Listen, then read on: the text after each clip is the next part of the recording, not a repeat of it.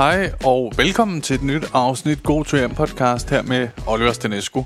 I dag har jeg fået fint besøg af min gode ven og kollega Anne Parkland. Og det var skide hyggeligt. Og en øh, dejlig lang samtale. Det blev faktisk et længere afsnit, end det plejer at være. Og øhm, jeg følte faktisk, vi kunne, vi kunne fortsætte i rigtig lang tid. Men nogle gange så har jeg også lidt...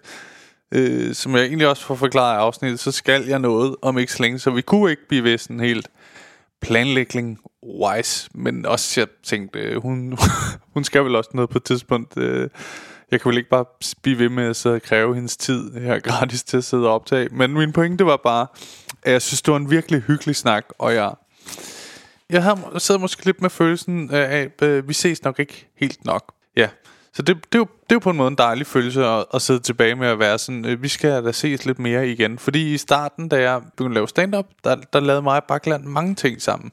Vi havde en podcast sammen, Usynlig Syg, som ja, handlede om det der med, at vi begge to har nogle usynlige sygdomme. Og det snakker vi ligesom om, hvordan vi takler det, og de mange sådan lidt tragi- tragikomiske historier, der er jamen, tit forbundet med at have sådan en øh, sygdom. Og øhm, vi får snakket meget om de ting, øh, Bakland bokser med øh, i sit liv i det her afsnit. Og øh, altså, hun takler det jo, øh, jeg vil sige, på en rigtig fed måde, som jeg også selv gør. Men det, det er lidt klamt at sige, men vi sagt, takler det, det skal jeg omformulere. Hun takler det på en ret fed måde, synes jeg. Fordi Ja, jeg ved det ikke. Jeg synes, hun takler det på en fed måde.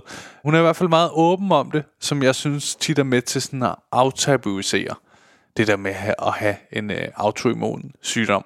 Det er fedt. Og øh, hun øh, laver et nyt show, øh, Sengevæder, hvor hun kommer til at snakke om alle mulige ting. Men det, vi snakker masser masse om det i podcasten. Øh, min pointe med det her er, jeg synes, det er sindssygt hyggeligt at have hende med. Og øh, nu skal hun til at lave et nyt show. Det er ikke så længe siden, hun lavede sit, sit forrige show, Bullshit, som øh, var et virkelig godt show. Det, det burde I hoppe ind på YouTube og se, hvor hun har lagt det, det gratis ud. Så, øhm, så det kan man bare hoppe ind og se. Det, det kan man også med mit kronisk sjov, hvis man vil det. Øh, det har jeg fundet ud af, at man lige skal sige nogle gange, for der, der er nogle gange nogen, der har skrevet til mig sådan, øh, hvor kan man se det henne, og du ved, øh, så, jeg sådan noget, hvor jeg tænker, Nå, det, altså, det ligger gratis, det. Det tænker jeg nogle gange, Nå, det, det har jeg da fået sagt, men øh, der er selvfølgelig kommet nogle nye til, øh, der følger med, som så ikke lige ved det. Det bliver en lidt øh, rød fortælling, det her, som jeg synes, det tit gør, når jeg sidder og snakker med mig selv i de her introer. Men øh, virkelig hyggelige afsnit. Jeg vil også lige øh, skynde mig at sige, at øh, jeg, jeg er jo øh, selv i gang med at øh, stille og roligt. Snart sker der noget i form af et, øh, et show, der kommer i salg. Jeg tror, det bliver omkring marts, men øh, i går var jeg ude og øh, få taget billeder til det, øh, som jo er en sjov ting. Og øh, Jamen det er jo altid, jeg har lyst til at fortælle jer alting om det, ikke? Men øh, det er nok en meget god idé ikke at gøre, for at have det endnu sjovere, når det så kommer frem. Men øh, jeg tror virkelig, det bliver en sjov og fed plakat. Jeg kan i hvert fald mærke, at jeg begynder også at glæde mig sindssygt meget til at komme ud med det, og jeg, jeg har sådan lidt følelsen af, hvorfor, hvorfor aftalte vi ikke, at det skulle være endnu før? Altså, at vi skulle ud med det i morgen ikke? Jeg glæder mig virkelig meget til at komme ud med det show, og øh, jeg føler også, at der er efterspørgsel på, at jeg skal lave det snart. Så øh, det håber jeg. Håber jeg, at jeg også føler, når det er. Så er øh, Small Talk jo også øh, stille og roligt i gang, og øh, som jeg har sat jer lidt ind i, så øh, var der jo et lille setback med at blive øh, syg i december.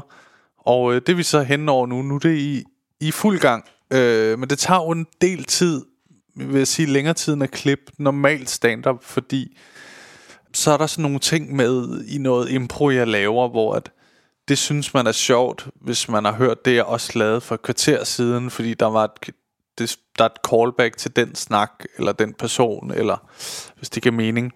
Øh, så der er lidt mere klippearbejde i, hvordan giver vi den, der ser det hjemme i stuen, den her information, og så kommer hen til den snak, der så er et kvarter senere. Altså fordi, når jeg laver de der shows, så går jeg altid på scenen først, snakker en time eller et kvarter, eller sådan noget med folk, øh, laver noget impro, får en masse information selv. Og når jeg så, øh, så kommer der en opvarmer på, og så kommer jeg på igen, så har jeg rigtig meget information til at starte med. Så den information, jeg har for det første kvarter, skal man ligesom øh, i klippearbejdet hurtigt have implementeret, så dem, der ser det derhjemme, også har alle de referencer. Det, jeg, jeg, det tror jeg faktisk, jeg for en gang skyld fik sagt ret clean. Øh, det tror jeg. Men, øh, men det er fuld gang. Jeg, jeg tror på, at øh, en, en, jeg har ikke den præcise dato, men sådan noget midt, midt februar, det, øh, jeg tør ikke stå på mål på det, men jeg tror, det bliver sådan noget. Og det kommer jeg til at lægge gratis ud på YouTube også. Så det ligger sammen med Kronisk Show og Baklands Show og alt det der. Jeg håber, I vil kunne lide det her afsnit. Det var øh, simpelthen så hyggeligt. Der er ikke så meget andet at sige end øh, god lytter. I'm Sandra, and I'm just the professional your small business was looking for. But you didn't hire me because you didn't use LinkedIn jobs. LinkedIn has professionals you can't find anywhere else, including those who aren't actively looking for a new job but might be open to the perfect role, like me. In a given month, over 70% of LinkedIn users don't visit other leading job sites. So if you're not looking on LinkedIn, you'll miss out on great candidates like Sandra. Start hiring professionals like a professional. Post your free job on linkedin.com/achieve today.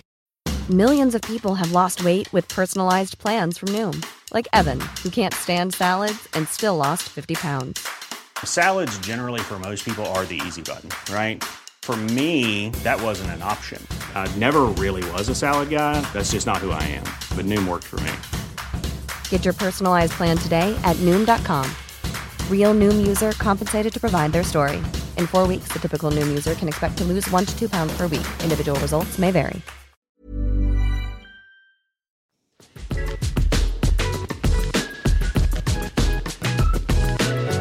Velkommen til Anne Bakland. Sådan. Tak, Oliver Stanesco. Ja. men jeg, havde lige, jeg havde lige glemt at optage, men vi nåede kun 5 sekunder. ja, og det er fandme dejligt, at vi ikke nåede længere ind.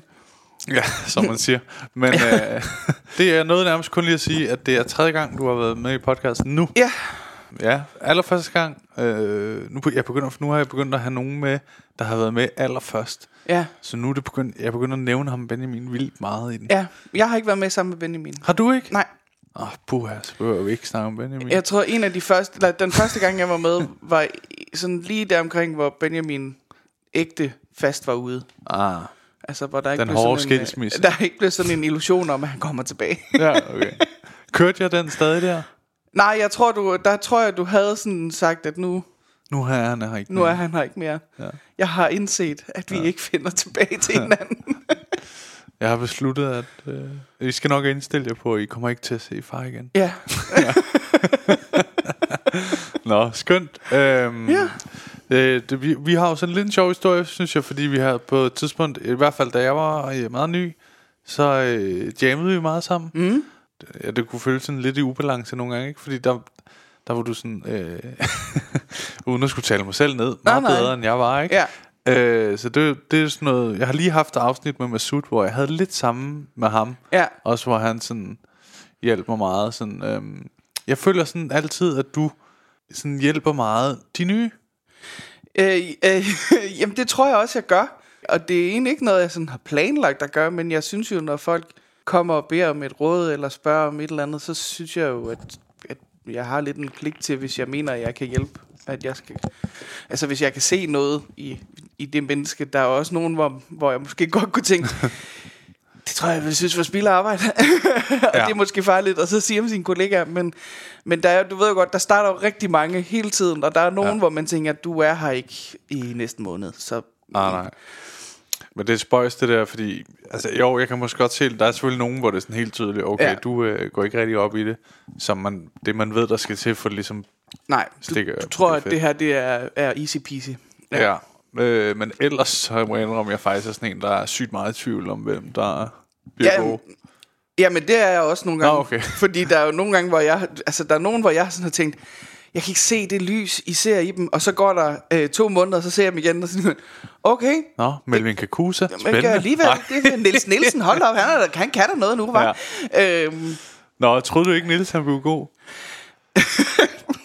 det er faktisk en sjov en, ikke? Fordi, nej, men den kan vi godt tage, fordi ham Ja. er jo gode venner med, det er Ja, du også, så det, det er ikke fordi, også. det er sådan... Jo, øh, men jeg, det er faktisk, der var faktisk i Du- et du stykke ham tid... jo. Nej, ja, ja, jeg kan slet ikke fordrage det. Jeg synes, så irriterende. Ej, han er et af de rareste mennesker i hele verden jo. Ja, det øh, tror man ja, ja. på overfladen. Ja, men de, han er psykopat. Du Ja. ja. ved det alle sammen godt. Ej, men jeg havde faktisk lige en periode, hvor jeg sådan var sådan lidt...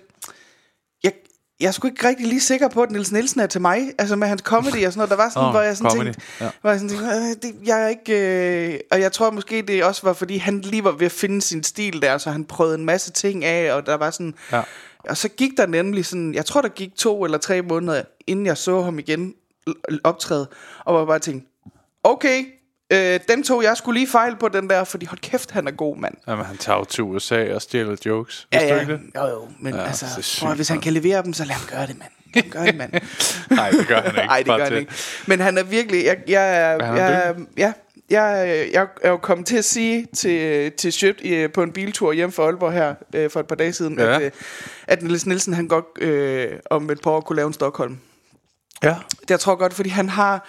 Han har jo ikke meget personlighed. Ah, nej, overhovedet Hvis ikke. det Han er sådan helt... direkte sammenligning. nej, nej, men han har noget kajtethed, som virker for ham ja. På scenen, ligesom Stockholm har. Han formår at bruge det som en, en... Altså, han har jo enormt meget charme, når han også står deroppe, ikke? Jo. Og jeg synes bare, han, han vinder rigtig meget på det. Altså, jeg synes... Øh, ja, jeg kan sgu godt lide Niels på scenen. Også, han også uden for scenen. Ja, og han vil også være en, man sagtens kunne, ikke? Men, Ja. øh, Ja. Han er jo arbejdsom. Er du sindssyg? Han, øh, Ja. han laver jo alle mulige øh, sketches og sange, og, helt vildt. og, og, og er god til det. Så. Ja, men jeg ved det. Jeg øh, sammen med ham alt for tit. øh, Jamen, ja. vi har jo også lavet noget sammen på et tidspunkt, ikke? jo, jo, jo. Jamen, tit synes jeg, vi laver også stadig noget en gang imellem. Øh, det er nok, det er faktisk sådan en ting med ham, når vi sådan føler, at vi ikke har været sammen længe nok. Så, så er der en, der skriver, skal vi finde på en sketch? Ja. Ej, dejligt. Så bliver det jo også... Øh, så ender det nogle gange bare i en FIFA-aften, ikke? Men, Jo, jo. Men det bliver ligesom en undskyldning for at ses. Ja, vi, skal, ja. vi skal lave en sketch. Nå, øh, Bakland, men, øh, men, øh, men du har en podcast nu med øh, Louise Brink, Ja, som så ikke er så ny mere. Ja. Øh, jeg var ellers sådan i gang med, at det var min overgang. eller overgang til... nej, den er, den er lige lidt over et år gammel nu. Ja, hvad er planen? Hvad er planen? Ja. Og har lige fået lavet en tatovering. ja men du viste jeg mig viste den. den lige. Og det var faktisk fordi, Spurgte tatovøren også, altså, hvad er planen? Nej, nej, det var faktisk fordi, øh, da vi havde 50.000 downloads på vores podcast, der fejrede Ja. vi det med noget kage og noget panje, ikke? Jo. Og så fik jeg sådan meget kægt sagt i podcasten, jamen så øh, ved 80.000 downloads, så, øh, så får jeg lavet en øh, tatovering. Og så var der en tatovør, der skrev til mig og sagde, prøv at, øh, vil jeg gerne gøre." hvis du mener det, så gider jeg godt give den, og jeg gider godt lave den. Og så var jeg sådan, Nå, men så mener jeg det. Det var ikke planen. det var overhovedet ikke planen. Nej. Øhm, og den har jeg så lige fået lavet nu her. Vi, er, vi er, har rundet 80.000 downloads for et stykke tid siden, men det skulle lige passe og sådan noget. Det er godt, du er godt klar over, at det kan blive en glidebane, ikke? Med alt det, Jo, man kan nå at få lavet, ikke? Jo, jo, men Hvis og, man sådan... og det er jo det, der er med... Faktisk, nu har jeg jo tre tatoveringer. Og Ja. de er alle tre sådan nogle, jeg sådan har sagt som joke, at jeg skulle have lavet. og så var der nogen, der kaldte mit bluff, og så er jeg jo stadig nok til at sige, nej, nej, jeg mente det. Og så Ja. får jeg dem bare lavet. Men du er også heldig nok, du ikke er sådan... Øh, ej, når vi når, at du, du hvis du blev spurgt sådan, inden I overhovedet gik i gang, og det var sådan, ah, du ved ikke engang rigtig, rigtigt, om du gider at lave en podcast. Ja. Og så har du får sagt sådan, henkastet, ved 80.000, så får jeg lavet en pik på armen. ja. Bare for, og så, lige, så, så går der sådan fire uger. Hov, øh, Nå, men så skal jeg jo have den Ja. pæk på armen. kan vi Ja. lave en lille en? En Bare så den er pik. realistisk. Og det er jo, altså, det er jo blevet en ret stor Sådan en lille tatovering. realistisk pik? Ja. og, men den, jeg har fået lavet nu, og det er ikke en pik. Der står bare, hvad planen. Men, ja. men øh, det er jo en ret stor tatovering, i Ja. forhold til, at det er sådan en for sjov tatovering. Ikke? Ja, den er vel sådan som en, Ja, en den- voksen den- mands hånd, ikke? Ja, ja, den fylder sådan, Ja. sådan lidt over halvdelen af underarmen. Ikke? Ja. Og der er jo flere, der sådan... Jeg troede, det skulle være sådan en lille en. Ja, det troede jeg da egentlig også. men øh, ja, det var sgu meget hyggeligt. Jeg elsker også bare buff det op. Ja. Man kan lige så godt bare buff det op. Lige præcis. Ja. Men jeg har faktisk ikke fået lavet nogen længe. Men øh, Og det, det er jo det farlige ved at få lavet tatoveringer, ikke? Fordi jeg bliver jo sådan helt hugt på, nu skal jeg have flere. ja, men det er også den der stemning, der er, den bliver tit grebet af, ikke? Ja. Jeg kan godt være sådan en, der så drømmer mig lidt hen, hvis jeg var ligesom dem. Ja. Sådan, de, som om de lever dernede, de der sådan, og de, de er ikke gangster, men de er alligevel tatovører på hænderne og på halsen. Ja, og ja, ja. sådan. Og- Altså, nogle af dem i ansigtet og sådan noget. Ja, altså, man tænker, det er sgu, altså, hvor kæft, hvor er det cool, mand. Ja. det er sådan, det vil jeg også gerne kunne. Jeg er altid ja. Nervøs de gange, jeg har fået lavet tatoveringer, når de spørger, hvor langt op må, da jeg skulle lave på armen her, ja. Så var de meget, hvor langt op må det gå? Ja. Altså, er det mig, der vurderer, hvor min hånd starter? at det ikke der er professionel? start, eller? er det, starter den ved fingrene? eller er det, Hva, hva, hvornår mister man sit det arbejde? Det er dig, der skal gå. Ja. Er det- Hvornår skal jeg på bistand? øh? Sidder pistønden helt oppe i knorene, eller? jeg skal bare lige... Bare kommer ned på bistandskontoret. Jeg skal bare lige vide, hvor, øh, Ja. hvor er jeg henne i arbejdssituationen. Ja. Og så har I jo også en podcast, der er, øh, øh, som du kender mig, øh, nok ikke min yndlingspodcast. Nej, en, i øh, al en sexpodcast. Ja. Og faktisk så øh, lige nu holder Louise overlov for, øh, for den podcast, så vi har fået Cecilie Bag ind. Hun i skal ud og have noget øh, viden. Nej. Ja, nej, øh, fordi øh, Louise, hun, øh, hun har jo selv show nu her lige om lidt. Øh, Ja. og havde enormt meget arbejdspres og, og alt muligt, så hun, øh, hun har lige taget noget overlov. Så har vi, øh, vi har fået Cecilie Bag med på holdet Ah, til hænderne under dynen. også en god erstatning. jeg Ja, det er, hun, øh, hun kan godt stå på mål mod, øh, mod min kæreste Morten og mod Anders Stjernholm, som jo begge to er journalistisk uddannet og kan noget med ord og sådan noget. Der skal jeg love for, at øh, Cecilie, hun både retorisk og aldersmæssigt er et godt modspil. Ja. Til, Hvordan, altså bliver det aldrig akavet? De der... det synes jeg faktisk ikke. Altså, jeg har ikke oplevet endnu, at det bliver akavet, men jeg tror, det er fordi, vi alle sammen er meget åbne øh, om at snakke om ting, og også meget respekterer hinandens grænser i, hvis der er noget, vi ikke har lyst til at snakke om. Ja. Og hvis man, altså det, nu, det er jo mig, der klipper podcasten, og hvis der er sådan nogen, der sådan ligesom siger, oh, det der kunne jeg godt tænke mig at lige få klippet ud, for der synes jeg, jeg deler lidt for meget, eller Ja. det, jeg får udleveret et eller andet af mig selv, og sådan noget. ja, for jeg tror, at hvis jeg var med i den, så ville jeg sige, hov, jeg jeg kom lige i tanke om, jeg vil gerne have slettet hele afsnittet. Jeg føler, jeg har delt noget. Ej, men du vil slet ikke, du vil overhovedet ikke kunne holde til at være med i sådan et afsnit. Jeg har jo prøvet at snakke sex med dig, du, kan, du, bliver jo, du kravler jo ind i dig selv, altså du kan jo slet ikke være i det. Nej, jeg er dårlig til at snakke om sådan noget. Ja, det er du godt nok. Ja. Det, og nogle gange er det lidt sjovt at drille dig med det. Det kan, det kan lige så Ja, godt min være, kæreste kan også godt synes, det er sjovt. Det, Ja. ja. jeg, jeg, jeg kan godt snakke med hende om det, men øh, når det bliver for... Sådan, mit problem er, når det bliver for konkret. Ja, Det er der, jeg står i. ja. Men det kan jeg godt forstå. Ja. Ja. Det er jo også grænseoverskridende at snakke om. Ja. Så det er jo meget privat. Sådan, og skal meget vi sådan, bolle kvart over fem, eller, eller 20 år? Så, Kan vi- nej, kan vi lige få det på afstand? nu, jeg, kan ikke, jeg kan ikke bolle på tid. Altså, det bliver... nej, det skal være jeg skal føle mig fri. Ja, det skal, ligesom når jeg skriver jokes, det skal bare komme. Ja. Det, ja, det har jeg, det har jeg haft svært ved. Men Ja. ja. det, det er jo sådan noget med. Men det, jeg er meget imponeret over, det kan I bare sidde og snakke om. Jeg, altså, jeg kan virkelig godt forestille mig, øh, at jeg har nemt ved det, ikke? Ja. Jeg, jeg tror også, at Silje Bauer har nemt ved det, fordi hun... Jeg kan huske en gang, jeg sad og drak en øl med hende på, nede på susen, helt tilfældigt, tror Ja. jeg, det opstod, ikke? Og så, som jeg godt kan lide det, helt tilfældigt, og øh, mig. og så begyndte hun bare, så lige pludselig kørte sådan, øh, snakken lidt over på det, på sådan noget sex noget. Mm. Og så tænkte jeg, hvad, hvad er der sker? Jeg troede, vi hyggede os. Og så kunne man mærke, at hun er sådan en, der er helt tjekket omkring det. Ja, ja. Hun er pisselig glad. Ja, ja. Hun tager jo også ud sådan i, i... Der er jo sådan en uge 6, det er jo sådan en uge, seksuel undervisningsuge og sådan noget. Ja. Der øh, har hende og, og Aske Dørfler, de har jo taget ud på, på skoler og sådan, altså lavet seksuel undervisning, eller snakket sex med unge og sådan noget. Nå, Hun er vildt god til det.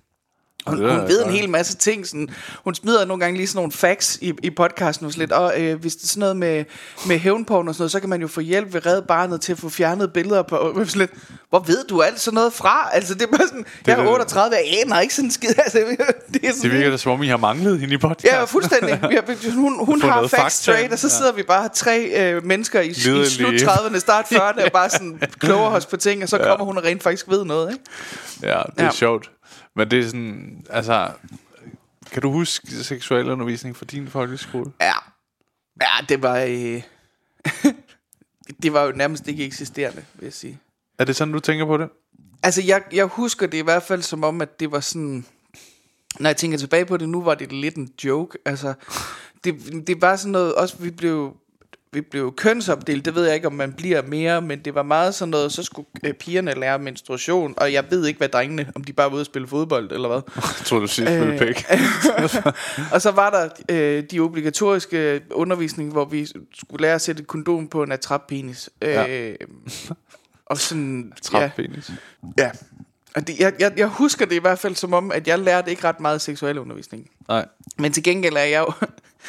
Jeg har jo læst samtlige bøger på biblioteket om sex. Altså, jeg var jo helt skarp på teorien, inden jeg overhovedet selv havde sex første gang. Ja. Altså, sådan helt fuldstændig sådan, noget, jeg ved, hvad en orgasme er, jeg ved, hvor klitoris sidder, jeg ved, hvordan pikken virker, jeg ved, hvordan det er, jeg ved, hvilken hul man skal ind i.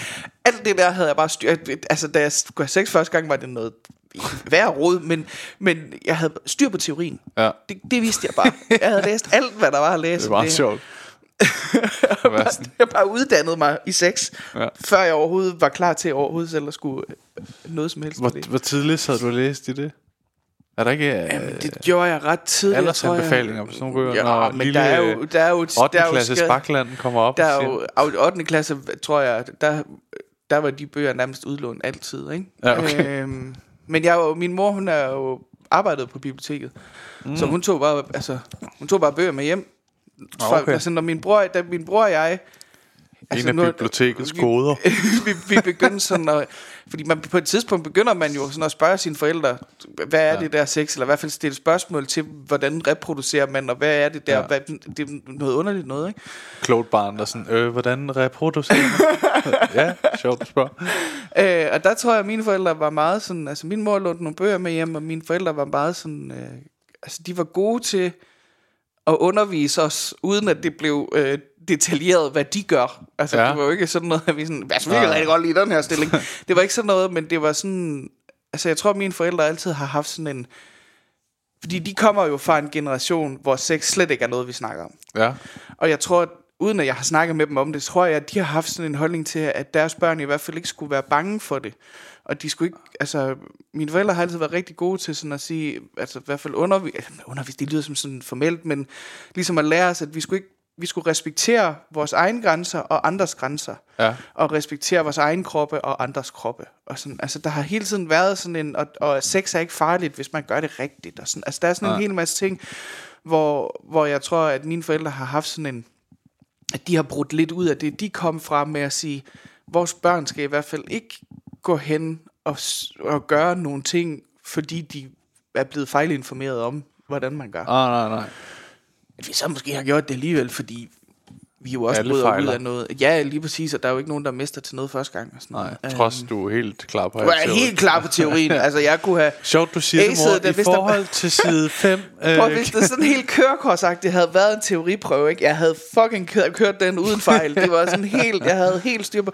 Og også noget, jeg, jeg købte meget vi unge, og der var også noget brevkasse, noget med sådan, hvordan kysser man, og hvordan flirter man, og sådan noget. Teorien har jeg helt styr på. Jeg ja. kan ikke finde ud af at flirte, om det så galt mit liv, men jeg ved, hvordan man gør på papiret. Ja, Ja. fedt. Ja, fordi jeg husker min, min seksuelle undervisning som, øh, at jeg blev smidt meget uden for døren. fordi jeg ikke kunne, øh, jeg Du kunne kan ikke være i det. Nej, Nej. Så jeg lavede altid grin med det, og jeg forstod ikke, hvorfor man ikke måtte lave grin med det. nej. Og det var også noget pjat. Ja. Fordi det er fucking sårbart. Altså, det var bare, jeg, vi havde lige haft det, øh, læreren i øh, fysik, og så var hun sådan, godt, øh, nu skal vi snakke om pikken. Det Og er, sådan, det er øh, en pik. Og så ja. har hun bare sat en dildo på bordet, og man er sådan helt... Åh, ja. er de så store? Pane- Pernille dog. Hold op, du skifter karakter i løbet af et frikvarter. Kunne du bare holde tøjet på? øh. Og jeg, jeg har nogle gange tænkt på, at det er sådan helt ligegyldigt. Altså i folkeskolen. Eller det bliver for tidligt, eller sådan, jeg ved ikke. Altså, det er i hvert fald... Øh, det blev i hvert fald... Den måde, vi blev undervist på, tror jeg, jeg synes var lidt for voksent i forhold til den alder, vi havde. Fordi jeg tror, det er et godt tidspunkt at begynde at undervise unge mennesker i sex. Fordi ja. det er der, hormonerne går amok. Ikke? Ja. Så, så selvfølgelig skal man vide, hvad det handler om, men det kan jo ikke nytte noget, at du går sådan helt hardcore voksen på den, fordi der sidder også mennesker, som, som dig, som har brug for at kan få lov til at være sådan, Ja. øhm, uden at man bliver skammet ud for det, fordi det er jo en coping-mekanisme for noget, som er enormt sårbart og enormt akavet, og, og skal tage stilling til sin egen krop Ja. og andres kroppe, og sådan et, "Uh, kan den komme derind, hvad fanden er det? Ja, ja. Øhm, og det tror jeg, jeg har en fornemmelse af, at de er blevet bedre til det nu i, i folkeskolerne. Det håber jeg, de er. ja. Det. Også i og med, at de har lavet det der tiltag med uge 6, og de har unge mennesker, der er tættere på, på de unges alder til ligesom at komme ud og fortælle om ting. Jeg synes jo, altså, det er måske ikke så meget seksualundervisning, som det er måske bare basic biologi. Jeg synes jo, at der var nogle af drengene i min klasse, der havde godt af at lære noget om, hvad menstruation var. Mm. Fordi det var alt sammen, det var virkelig skamfuldt at have menstruation, da jeg gik i, i folkeskolen. Ikke? jo. Det var ikke noget, man sagde nogen steder. Ah, nej, nej. Og Hvor det bare, altså, det, det sker simpelthen hver måned. Vi kan, ikke, vi kan ikke komme udenom det. Nej, altså jeg kan også godt huske det. Jeg tror, det skete. Jeg ved ikke, hvad det var. Om, kan det passe, at det er sådan noget 8. klasse eller sådan noget? Der var en pige, der fik menstruation eller sådan noget. Ja, det er jo meget forskelligt, men det er sådan noget... 6., 7. og 8. klasse, tror jeg, det, det er sådan meget normalt. Det starter. omkring, der kan jeg huske, der skete et eller andet med tænder fra øh, min, min klasse. Ja. Altså, det, det er så stærkt et minde, jeg kan huske, hvad hun hedder. Ja, Øh, øhm, at hun lige pludselig, der er, sådan, der er meget øh, palaver omkring hende med lærerne, og hun græder og sådan noget i starten af dagen og sådan noget. Ja. Og man begynder at snakke i krogene, og jeg siger, tænder jeg grædt. Ja. Og sådan du ved. Der er hun er ustabil i dag. hun er ustabil. ja. Ingen driller Tina i det, hun eksploderer. Jeg tror mere, at børn er så klamme, at det er sådan, øh, hvis vi har lyst til at drille, tænder er ikke så skarp i dag. ja, ja, det bliver nemlig sådan, at hvem der kan nem. få hende til at græde først. ja. Og så lige pludselig kan jeg huske, der var et eller andet med, at hun bare øh, græd helt vildt meget. Ja. Og så løb ud af klassen. Og øh, så fik vi at vide, at øh, det er helt normalt. Tænder har øh, fået sin menstruation. Og wow, det blev simpelthen lige proklameret Det bliver på klassen. sagt plenum. Og vi, vi, altså vi, vi, til os drenge, kan jeg kun snakke for, ikke? Ja. Det, det er, vi, vi er i chok. Ja, Altså vi er sådan, øh, altså hvad, øh, hvad er det? ja, lige præcis. Vi aner ikke, hvad det er. Nej, nej. Altså vi ved godt, det er en ting, men vi, er alt, altså, vi ved ikke, hvad det er rigtigt. Nej. Og så let ikke, det lyder som om det er sådan, fuck, kan hun blive helbredt? Ja, jamen det lyder nemlig som om det er en sygdom. Ja, Og det er det for det virkede så voldsomt, Ja. og det har det sikkert også været. Men det er jo fordi, det er helt nyt. Ja. Altså det er jo sådan, det er jo ikke farligt. Nej, nej, men det er bare nyt. Og, Ja. de, altså, og der kan man sige, Tennas hormoner, de sprang i luften lige der, ikke? Jo. Øh, Og hold da op. det er sindssygt, mand. Hold da op, en op PMS. opmærksomhedskrævende Au, type. Åh, se mig. Jeg er Ja. lidt ustabil. Det skal jeg da lige love for. Jamen, der, Øhm, folkeskolen er et mærkeligt sted. Men det er også et tegn på, at, tror jeg, hvor godt det her det bliver snakket om. Fordi selv den lærer anede ikke, tror jeg, hvordan man Nej. lige skulle... Øh, Nej. det var sådan, Nå, okay, øh, ja, jeg kan mærke, at klassen er øh, i chok.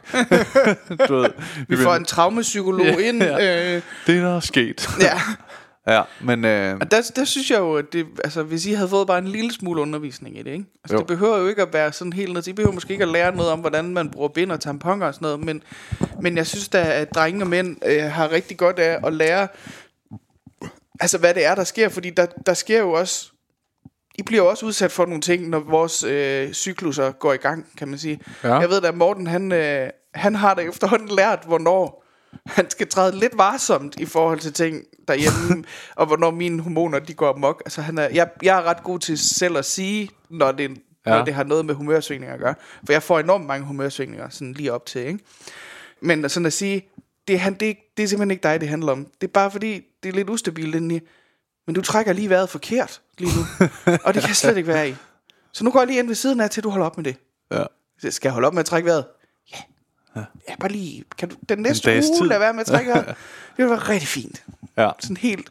Og så, så kan man ligesom, men nu er jeg også 38 og har haft øh, en del år. Jeg fik min menstruation, der var 14, så jeg har haft ret mange år til at lære den at kende.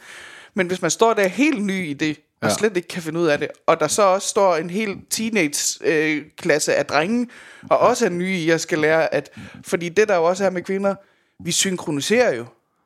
Så du kan bare se, hvis det er en helt 7. klasses piger, der har menstruation på en gang, og så en helt 7. klasses dreng, der bare står, fuck, Ja.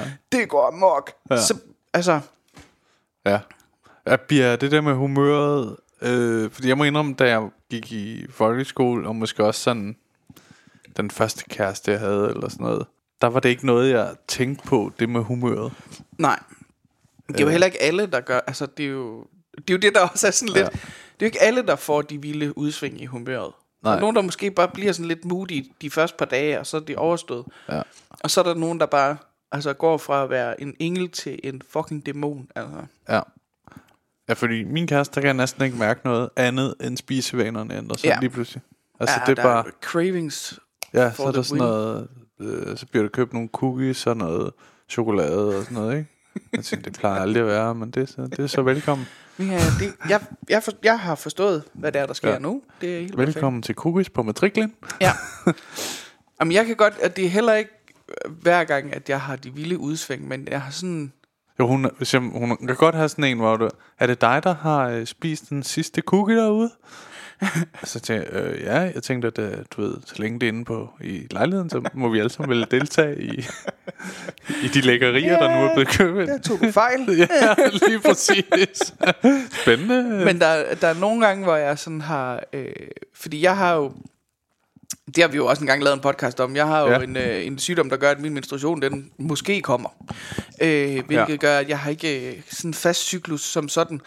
Og så er der nogle gange, hvor jeg sådan har... Altså, jeg selv har været sådan lidt... Hvorfor, hvor fanden er det, jeg er så ked af det? Og hvorfor... Nu har jeg bare sådan øh, tømt Rema for øh, kopnudler og sådan noget. Hvad fanden er det, der sker? Og så dagen efter har jeg fået min menstruation. Ah, ja. makes Hvad er det? Nu den hedder den der bare til folk. Den hedder PCOS. PCOS. Ja. Polycystisk ovariesyndrom. Vi holder forkortelsen. Ja. Øh, men det er, altså måske du skal prøve at forklare, men er det ikke, at, øh, at man har for meget testosteron i forhold Jo, til... jeg har for meget testosteron i kroppen. Ja. Og så har jeg... Øh, altså, jeg er selv ret sikker på, at jeg også har endometriose. Hvis vi lige skal smide endnu en ting, som folk Ja. ikke ved en skid om. Men det, det er sådan en sygdom, der rigt, ingen læger ved noget om den. Og det er sådan 80% af, af verdens øh, kvinder, der nærmest har det. Og, og det er den mest smertefulde sygdom. en af de mest smerte, Sm- ja, men det er en af de mest smertefulde sygdomme Ja. i verden.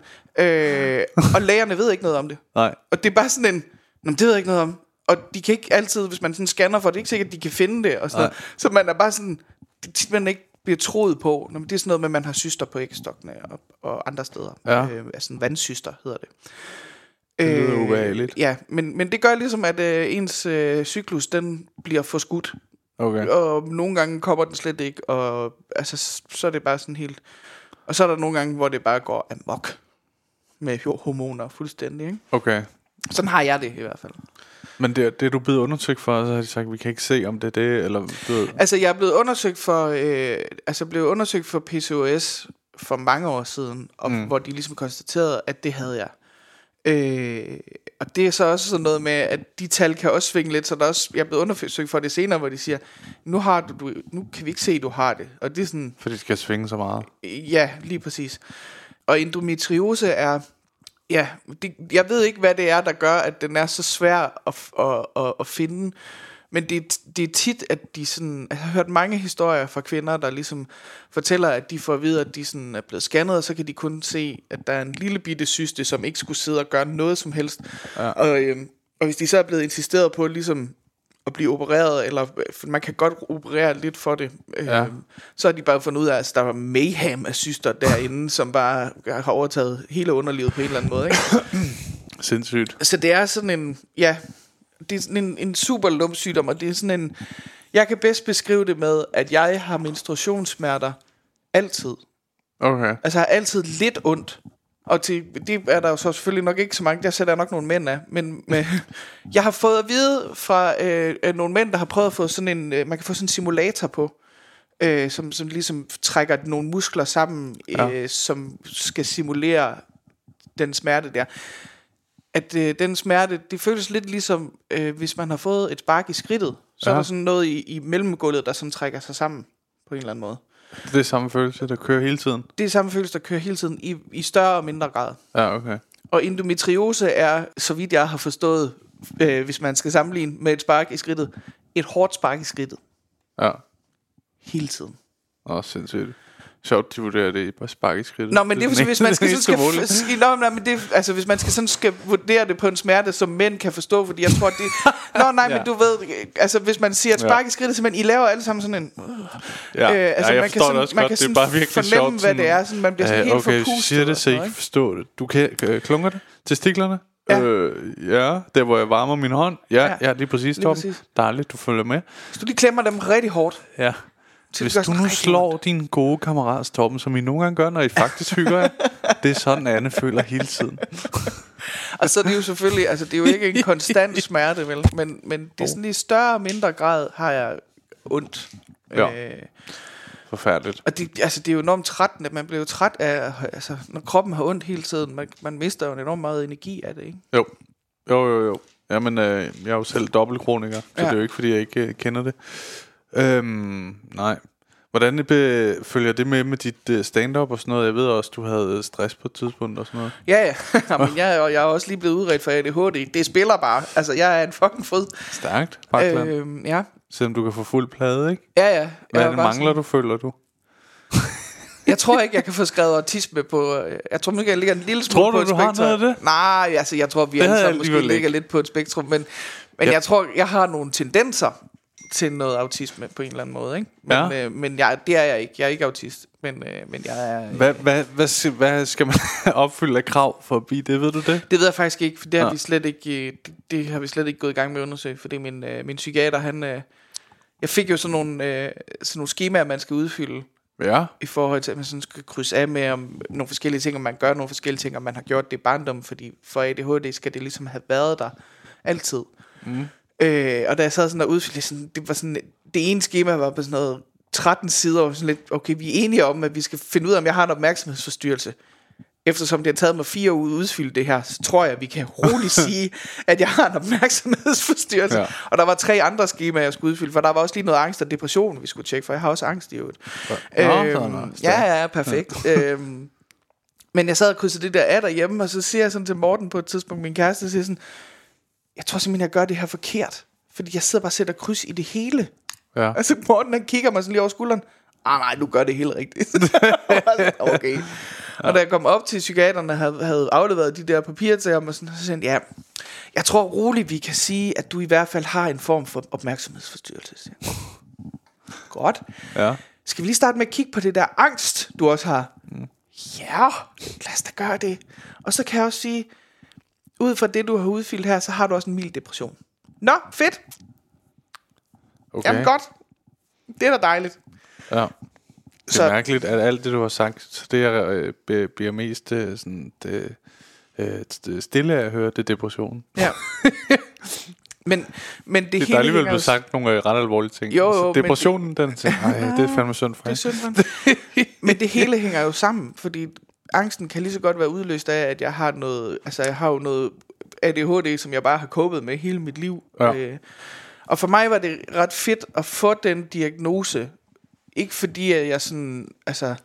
Sådan en form for afslutning, afklarethed. Ja, lige præcis, men der var bare nogle ting, både sådan med, med nogle, nogle ting i forhold til nogle, nogle måder, jeg reagerer på ting på, men også nogle ting fra min barndom og sådan noget, der lige pludselig gav mening for mig i, at, i og med at sige, okay, men så er det jo, det giver jo super meget mening, at jeg har rigtig svært ved at passe et 9-4 job, for eksempel. Ja. Jeg, har altid haft en utrolig dårlig samvittighed over, at jeg har haft mange forskellige jobs, fordi jeg har været nødt til at stoppe, fordi det er blevet for presset for mig. Ja. Jeg har været god til mit arbejde, de arbejde, jeg har haft i, i kort tid, og så kan jeg mærke, at jeg bliver presset over tingene.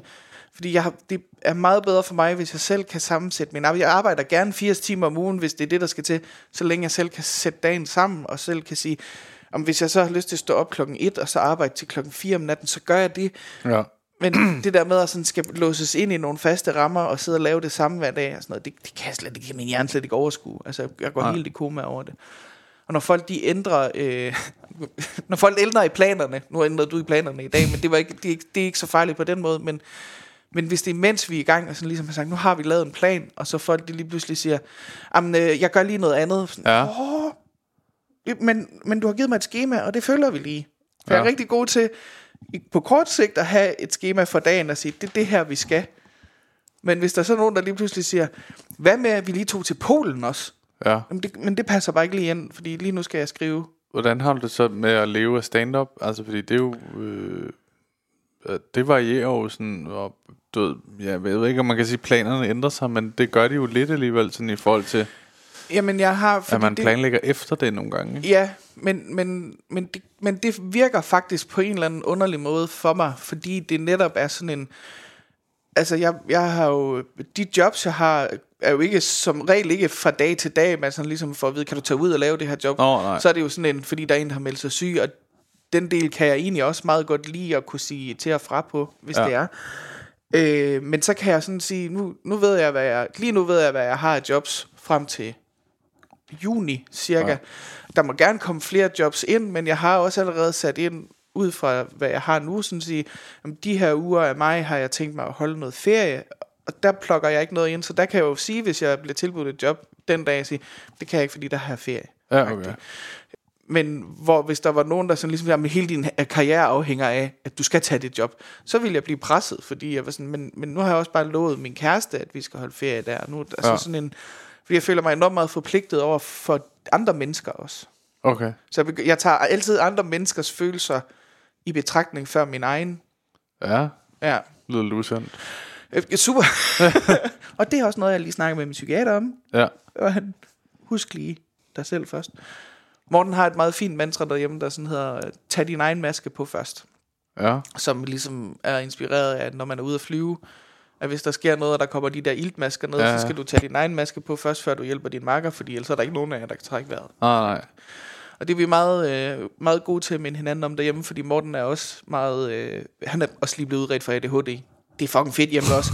øh, og vi er begge to sådan i gang med at finde ud af, hvordan vi er ved at blive medicineret. Så Okay. vi er begge to ved at finde ud af, hvordan medicinen virker. Ja. Og to mennesker på ustabil Ritalin, det er øh, rigtig spændende. Ja, ja, ja.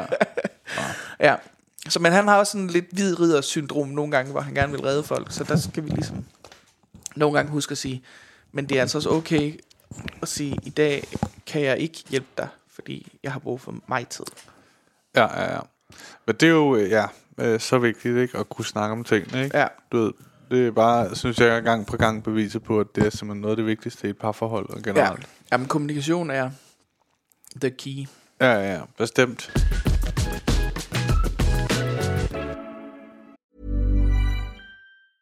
Jewelry isn't a gift you give just once. It's a way to remind your loved one of a beautiful moment every time they see it. Blue Nile can help you find the gift that says how you feel and says it beautifully with expert guidance and a wide assortment of jewelry of the highest quality at the best price. Go to BlueNile.com and experience the convenience of shopping Blue Nile, the original online jeweler since 1999. That's BlueNile.com to find the perfect jewelry gift for any occasion. BlueNile.com.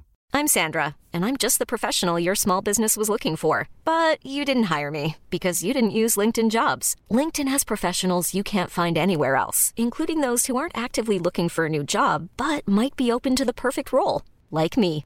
In a given month, over 70% of LinkedIn users don't visit other leading job sites. So if you're not looking on LinkedIn, you'll miss out on great candidates like Sandra. Start hiring professionals like a professional. Post your free job on linkedin.com/achieve slash achieve today.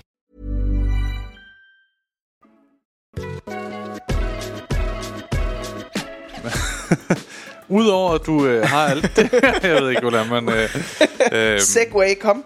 Det bliver... Ja. øh, jeg vil nok sige, måske, om du, du skal lave dit nye show, Sengeveder, om, øh, om du så snakker om de her ting. Jeg ved, du snakker lidt om stress i dit øh, sidste show. Ja. Har du sådan lyst til, øh, altså fordi, da jeg lavede det der kronisk sjov, der havde jeg en eller anden lyst til at, øh, at snakke virkelig meget om det. Øh, Ja. Og bagefter havde jeg overhovedet ikke. Nej, Der var sådan, fedt, så behøver jeg ikke snakke ja, så er de ude. Ja. ja. Altså, jeg... Øh, det tror jeg, jeg har... Altså, sengevæder kommer jo til... Det handler jo... Det hedder, det hedder showet, fordi jeg tissede i sengen til jeg var 22. øh, ikke med vilje. Det var, ikke sådan, det var bare sådan fucking fedt for mig. Men det, Ja. det gjorde jeg, og der er aldrig rigtig nogen, der har forklaret mig, hvorfor, og der er aldrig rigtig nogen, der har forklaret mig, hvorfor det stoppede. Nej. Jeg tror, jeg, jeg tror ikke rigtig, Havde de du selv- den der lille hvide øh, plæt? plæt? Den der, da jeg var barn, der tissede også i seng. Så fik jeg sådan et hvidt lag, der var lidt tykkere, der ligesom absorberede Ja, sådan en Ja. Yes, yes, yes. Sådan et havde jeg. Sådan nogle gummilaner havde jeg. havde også sådan et biberapparat, der ligesom øh, advarede, når det blev vådt. Så kom der sådan en, så, en, en ringetone på. Og jeg fik et af de første biberapparater, som jeg selv Kan man husker få som en sådan med 50 cent? for- Nej, nej. Det er en fucking luftalarm, der går i gang. Drop it like it. Og jeg husker det som om, at det, det jeg fik først, fordi det var en af de første ringeapparater, tror jeg endda, de hedder.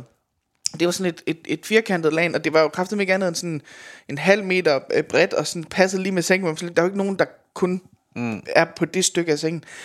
Øh, og så var der sådan fire sensorer, sådan man lige klikkede sådan nogle ledninger på. Og når Ja. det her lag så blev vådt, så gik der en alarm i gang. Og så var der sådan en, som jeg, det lyder som sådan et vækkeur, ikke?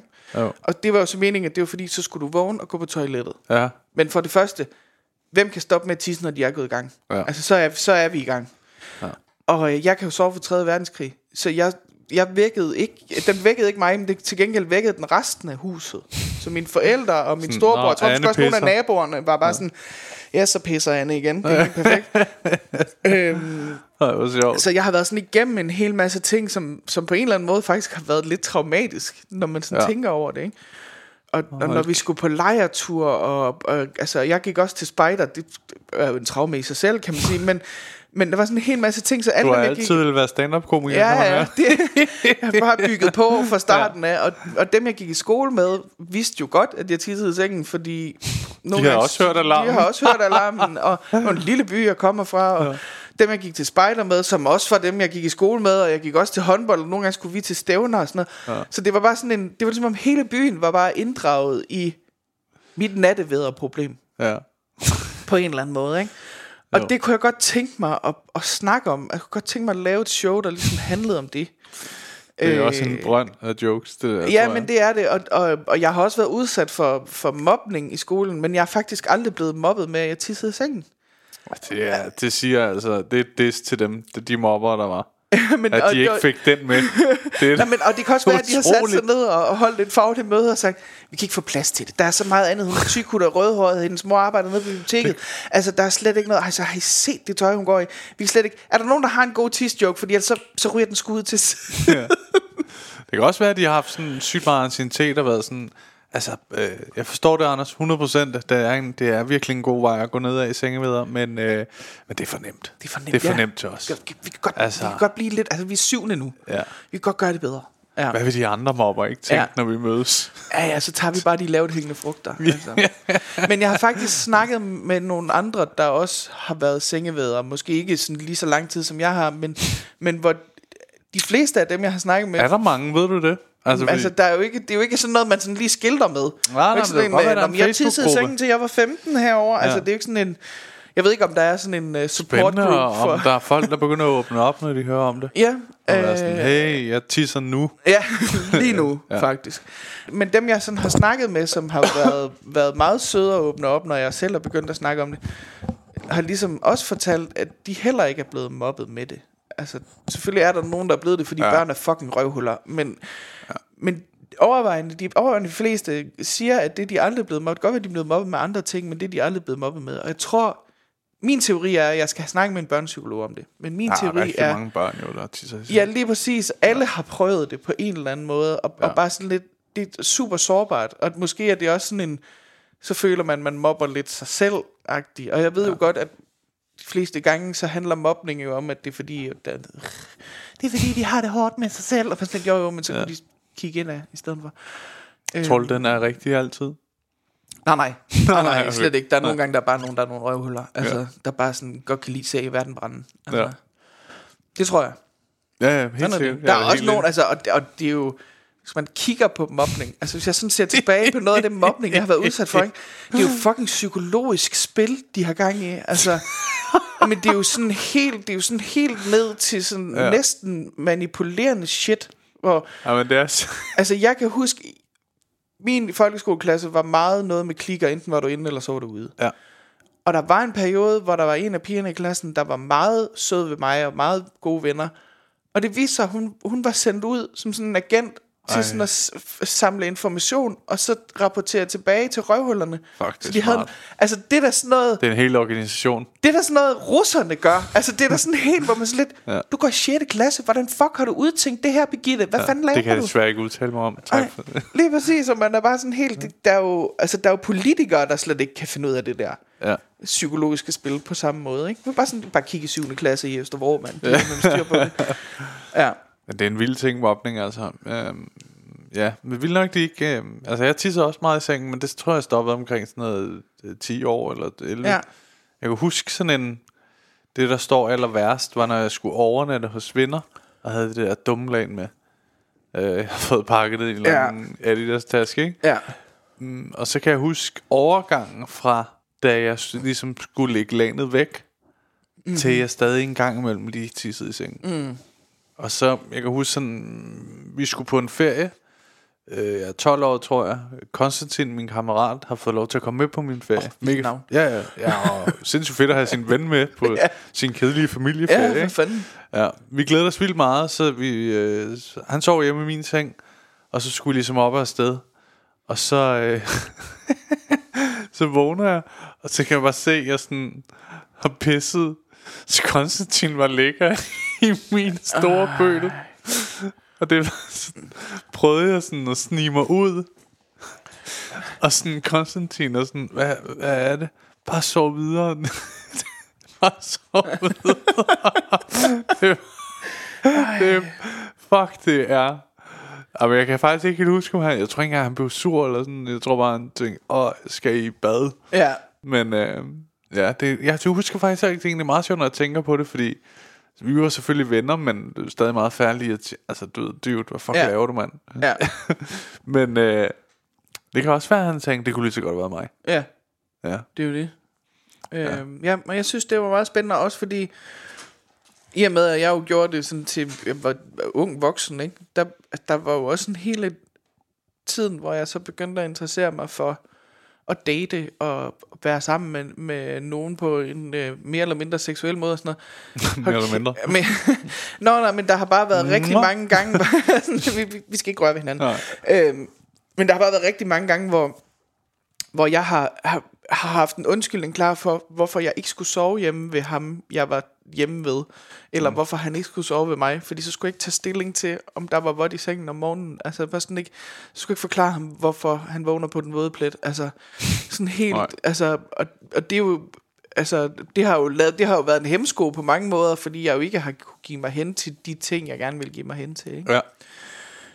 Øh, og det håber jeg jo, at øh, jeg er jo sådan en irriterende en, der godt kan finde på at sige, at øh, jeg synes jo, at øh, folk skal have noget med hjem, når de ser stand-up, ja. Og ikke bare grine. og det er jo... Ja. Øh, fordi i virkeligheden handler det jo bare om, at vi skal grine, ikke? Men, men jeg kunne godt... Hvis, jeg kan bare, hvis, der, er- hvis der er en, der føler sig set, når jeg har lavet det show, så har jeg vundet på, ja. øh, på showet. Ja. Man må håbe, du sælger flere billetter, ikke? Men, Åh, men jeg har, det, det, det går ret godt med salget, vil jeg Det sige. Jeg har, jeg har premiere 8. september, og lige nu har jeg sat øh, ekstra shows op i, øh, i Jørgen og Aalborg, fordi de er mere eller mindre udsolgt, de ja. To shows, jeg har Fedt. deroppe. Og det var også en joke. Ja, det ved jeg godt, Ja. det ved jeg godt, men øh, det går sgu meget godt. Det er dejligt. Ja. Det er dejligt. Hvor, hvor mange steder er I henne nu? Øh, jamen, 16 forskellige byer er jeg i nu. Og hvornår var det, du sagde, I havde, eller I havde bio, jeg med at sige? Jeg har premiere den Ja. 8. 8. marts. Nej, 8. september. Jeg ser, du også i tvivl. Nej. Jamen, jeg kan... det er fordi marts og september er det samme for mig. Det er en, vist nok en ADHD-ting. Øhm, 8. 8. september har jeg premiere på Hotel Cecil. Hvordan- Hvordan er dit temperament, når du sådan skriver shows? Fordi det der show satte du i salg, kan det passe til sådan noget seks måneder efter, du har lavet dit si- sidste show? Ja, ja, ja, det passer meget godt. Ja. Hvor jeg tænkte, åh, det ville jeg nok ikke have temperament til. Nej, men det var heller ikke... øh, Jeg var sådan, ah, vi kan også lige vente lidt. Ja. Men der var jo, øh, det er jo Be Entertained, der sætter min tur op. Og han var sådan, Ja. ja, vi kører nu. Okay, perfekt. Ja. Jeg tror måske, der gik lidt mere, men, men det er ikke helt 6-8 måneder. Eller Under et år i hvert fald. Ja. Ja, ja, ja. Ja, men det er også det der med, altså nogle gange, øh, synes jeg, det kan være svært at vide, hvad, nå, men hvad skal det næste være, man lige kaster sig over, ikke? Ja. Altså, tænker du meget i det? Ja, det gør jeg, og, og jeg vil sige, det var faktisk heller ikke, det var sådan set egentlig ikke rigtig meningen, at jeg ville have lavet et show allerede igen, for jeg synes faktisk, det var rigtig hårdt, efter jeg havde lavet bullshit-showet, fordi Ja.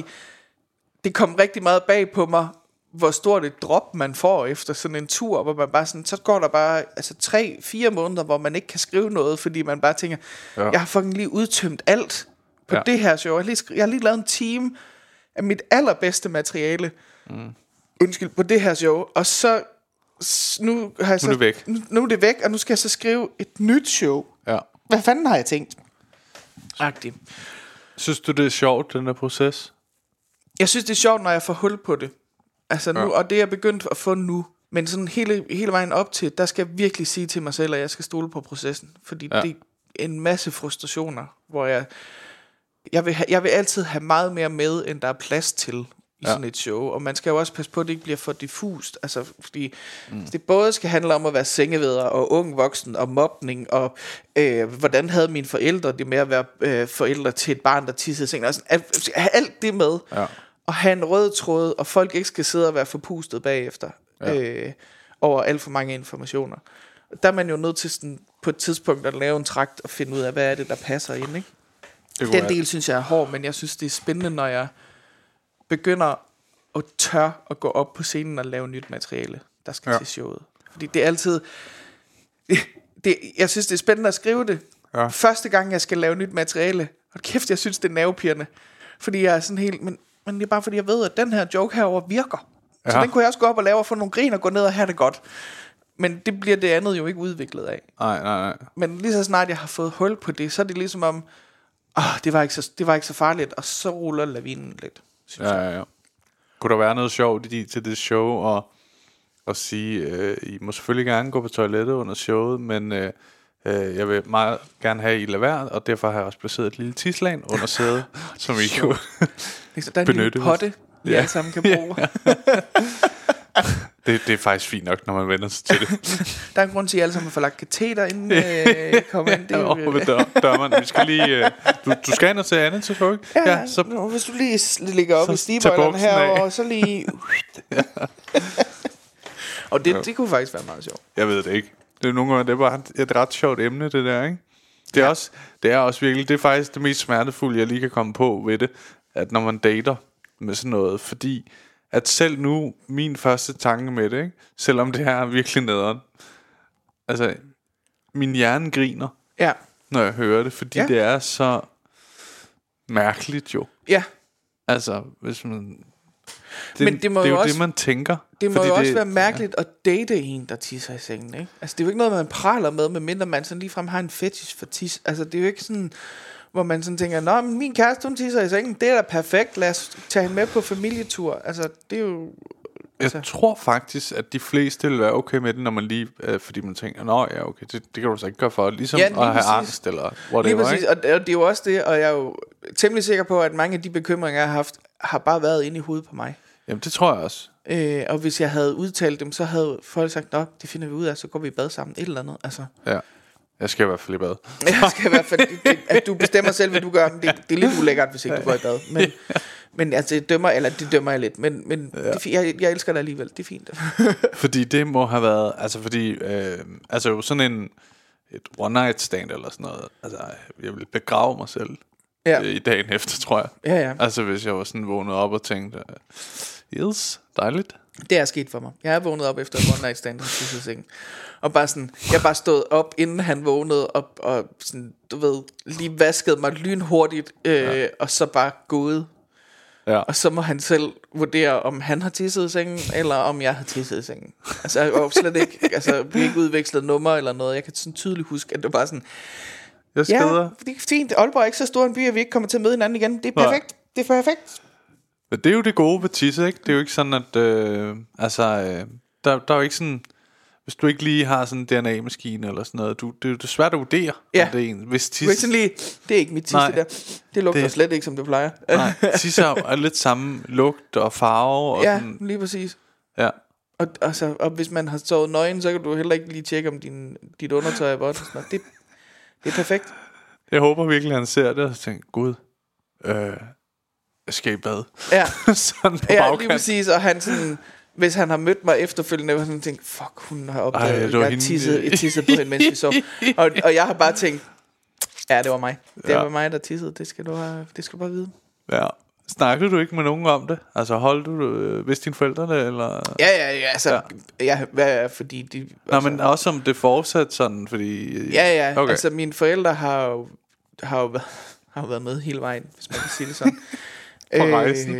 ja, men de har jo været med til, altså, jeg havde faktisk en rigtig fin snak med mine forældre om det her, da vi var hjemme og besøgte dem i julen, fordi Ja, jeg netop godt kunne tænke mig at få deres side af historien med os. ja. Fordi det må være, have været enormt hårdt at være forældre til et barn, der har det problem, og så bare altså, håbe på det bedste, at de ikke bliver udskammet nogen steder. Og sådan. Altså, det er jo, man ønsker jo ikke, at ens børn de skal føle sig udenfor nogensinde, Nej. tror jeg. Nej, nej, nej. Og mine forældre har altid været rigtig gode til, at jeg ikke har... Altså, at de har i hvert fald ikke nedgjort mig derhjemme. Der har ikke været noget som helst fra deres side, hvor jeg har følt, at, at jeg skulle skamme mig over det.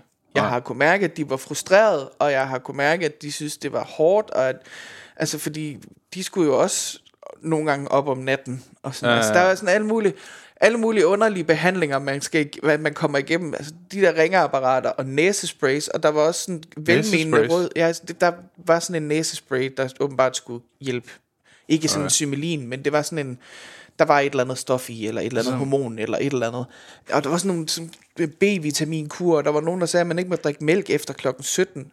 I don't know why. Og zoneterapi, og op, altså, så var det sådan noget, jamen, øh, vores læge var sådan, jamen, I skal væk hende om natten, så sådan, på faste tidspunkter skal hun op og tisse. Så mine forældre havde jo heller ikke en fast døgnrytme. Nej, nej. Fordi, og det er, jo, det er jo sådan en, hvor man sådan, det er jo normalt, når man har babyer, fordi de skal op og amme og sådan noget. Ja. På et tidspunkt stopper den del. Det gør det jo bare ikke, når man har et barn, der er natteveder. Så er man bare ja. for evigt sådan en forælder, der skal stå op hver fjerde time, ja. for at få nogen op på en eller anden måde. Ikke? Jo.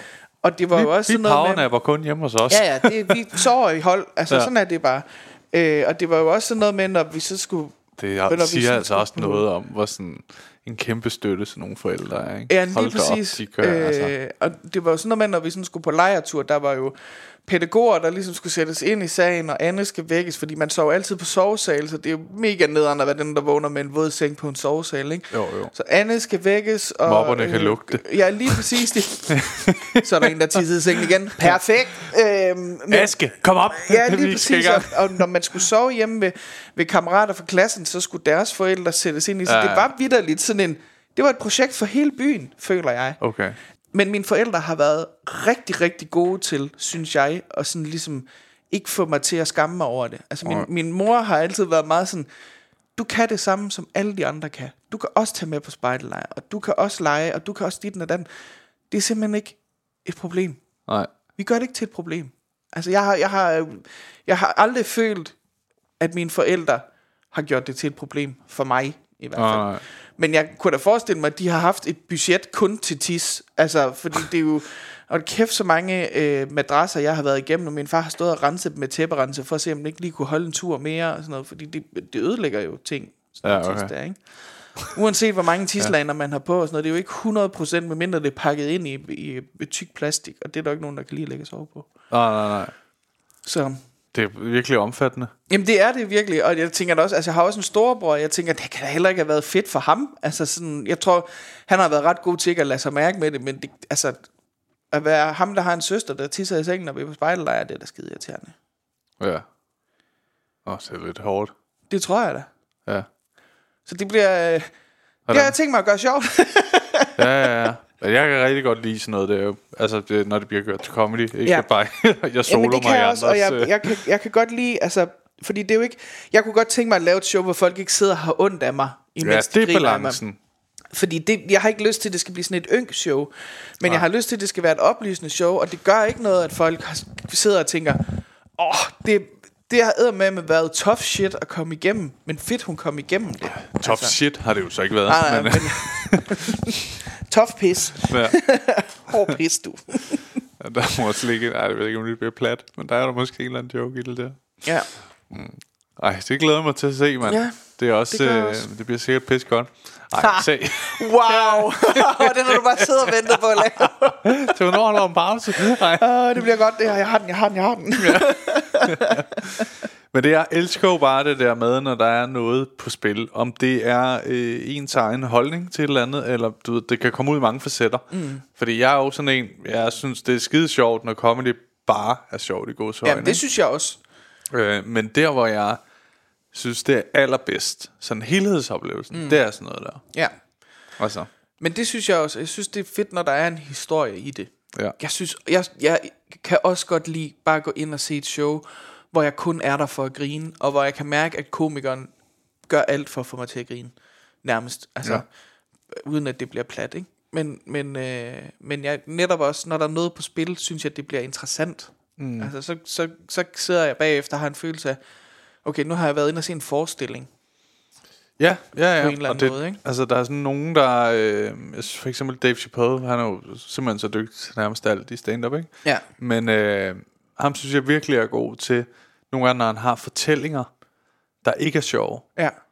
og fortælle det så spændende, og med Ja. så meget energi, og sådan, man føler bare, at man sidder sammen med ham, Ja. og sådan, øh, man glemmer helt, at sådan, at, at man bliver lovet at grine, Ja. eller sådan, på en eller anden, for det er stadig sygt spændende. Ja.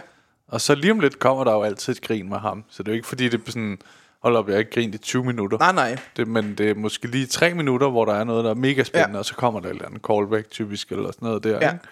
Men øh, Og jeg synes jo også, jeg synes jo selv, det er spændende at bygge, bygge en eller anden form for, for spænding op, hvor folk de sådan næsten sidder og venter på en undskyldning for lov. Så for det der comic relief, fordi man netop er sådan, okay, det, nu er det, puh. Ja. og så lige pludselig så smider man en bum, så man tvinger dem til at grine, fordi de, kan, ikke- de, de skal af med en eller anden forløsning på en eller anden måde. Ikke? Jo. Det synes jeg er meget spændende at arbejde med. Hvordan- Det er med også svært. Ja. Med alle de der ting, synes jeg godt, jeg kan tillade mig til at sige, som der er, øh, jeg vil ikke sige galt med dig, men, øh, det må du gerne sige.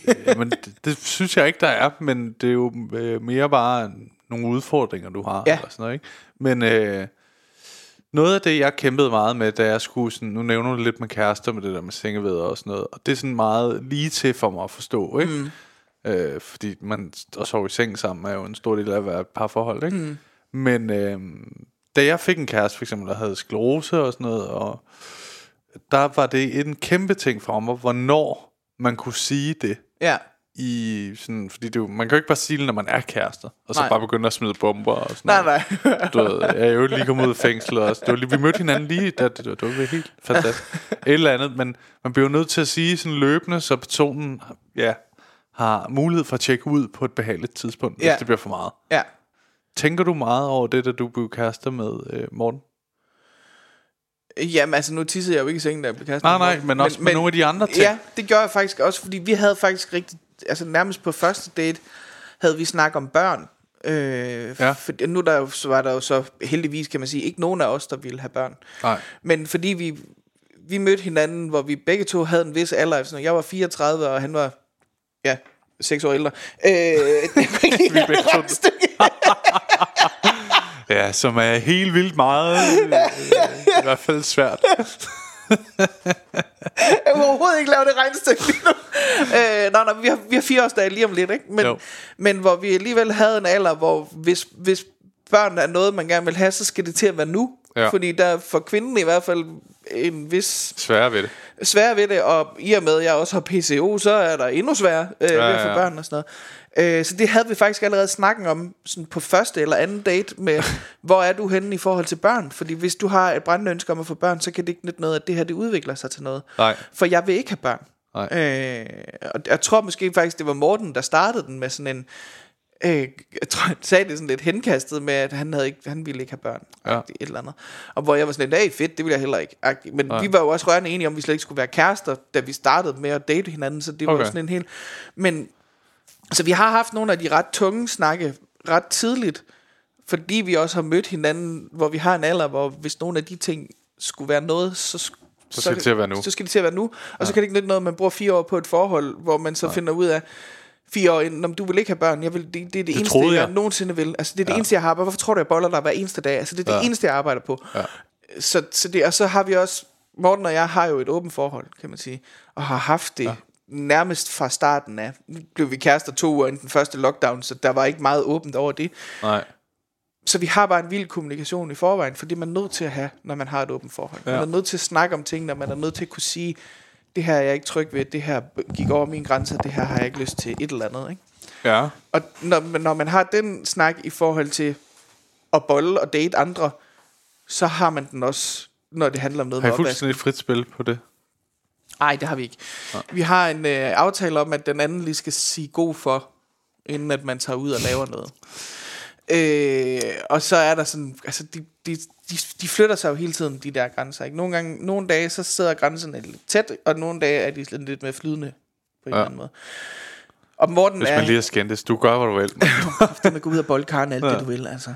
øh, Nej men, men hvor det er sådan en Morten er måske lidt mere loose i sine grænser end jeg er Fordi han har været i et åben, Han har været i åben forhold før Det har jeg ikke øh, Ah, okay. Jeg kommer rigtig meget fra øh, Monogami er den eneste rigtige sandhed Ja.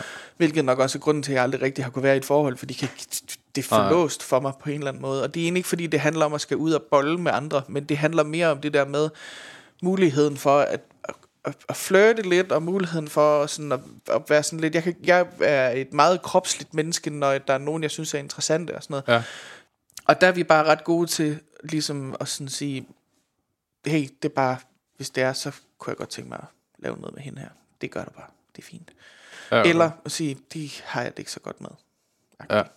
Og vi har egentlig også en aftale, der, sådan, der altså hedder lidt, at man kan nærmest kalde veto til lige inden, at personen er på vej ud af døren øh, til et eller andet. Ikke? Okay. Det er aldrig blevet brugt, øh, men, men, og den er nok mest til for min skyld, fordi jeg nogle gange har behov for at sige, det er bare, nu synes jeg måske, det bliver lidt kæresteagtigt, det du har gang i med hende derovre. Ja, Det, okay. det kan, fordi Morten og jeg er ikke kærester med andre. Vi, Ah. vi er kærester med hinandens primære, og så leger vi lidt med nogle andre en gang imellem. Ja, okay. Øh, med forskellige ting og sager. Ja.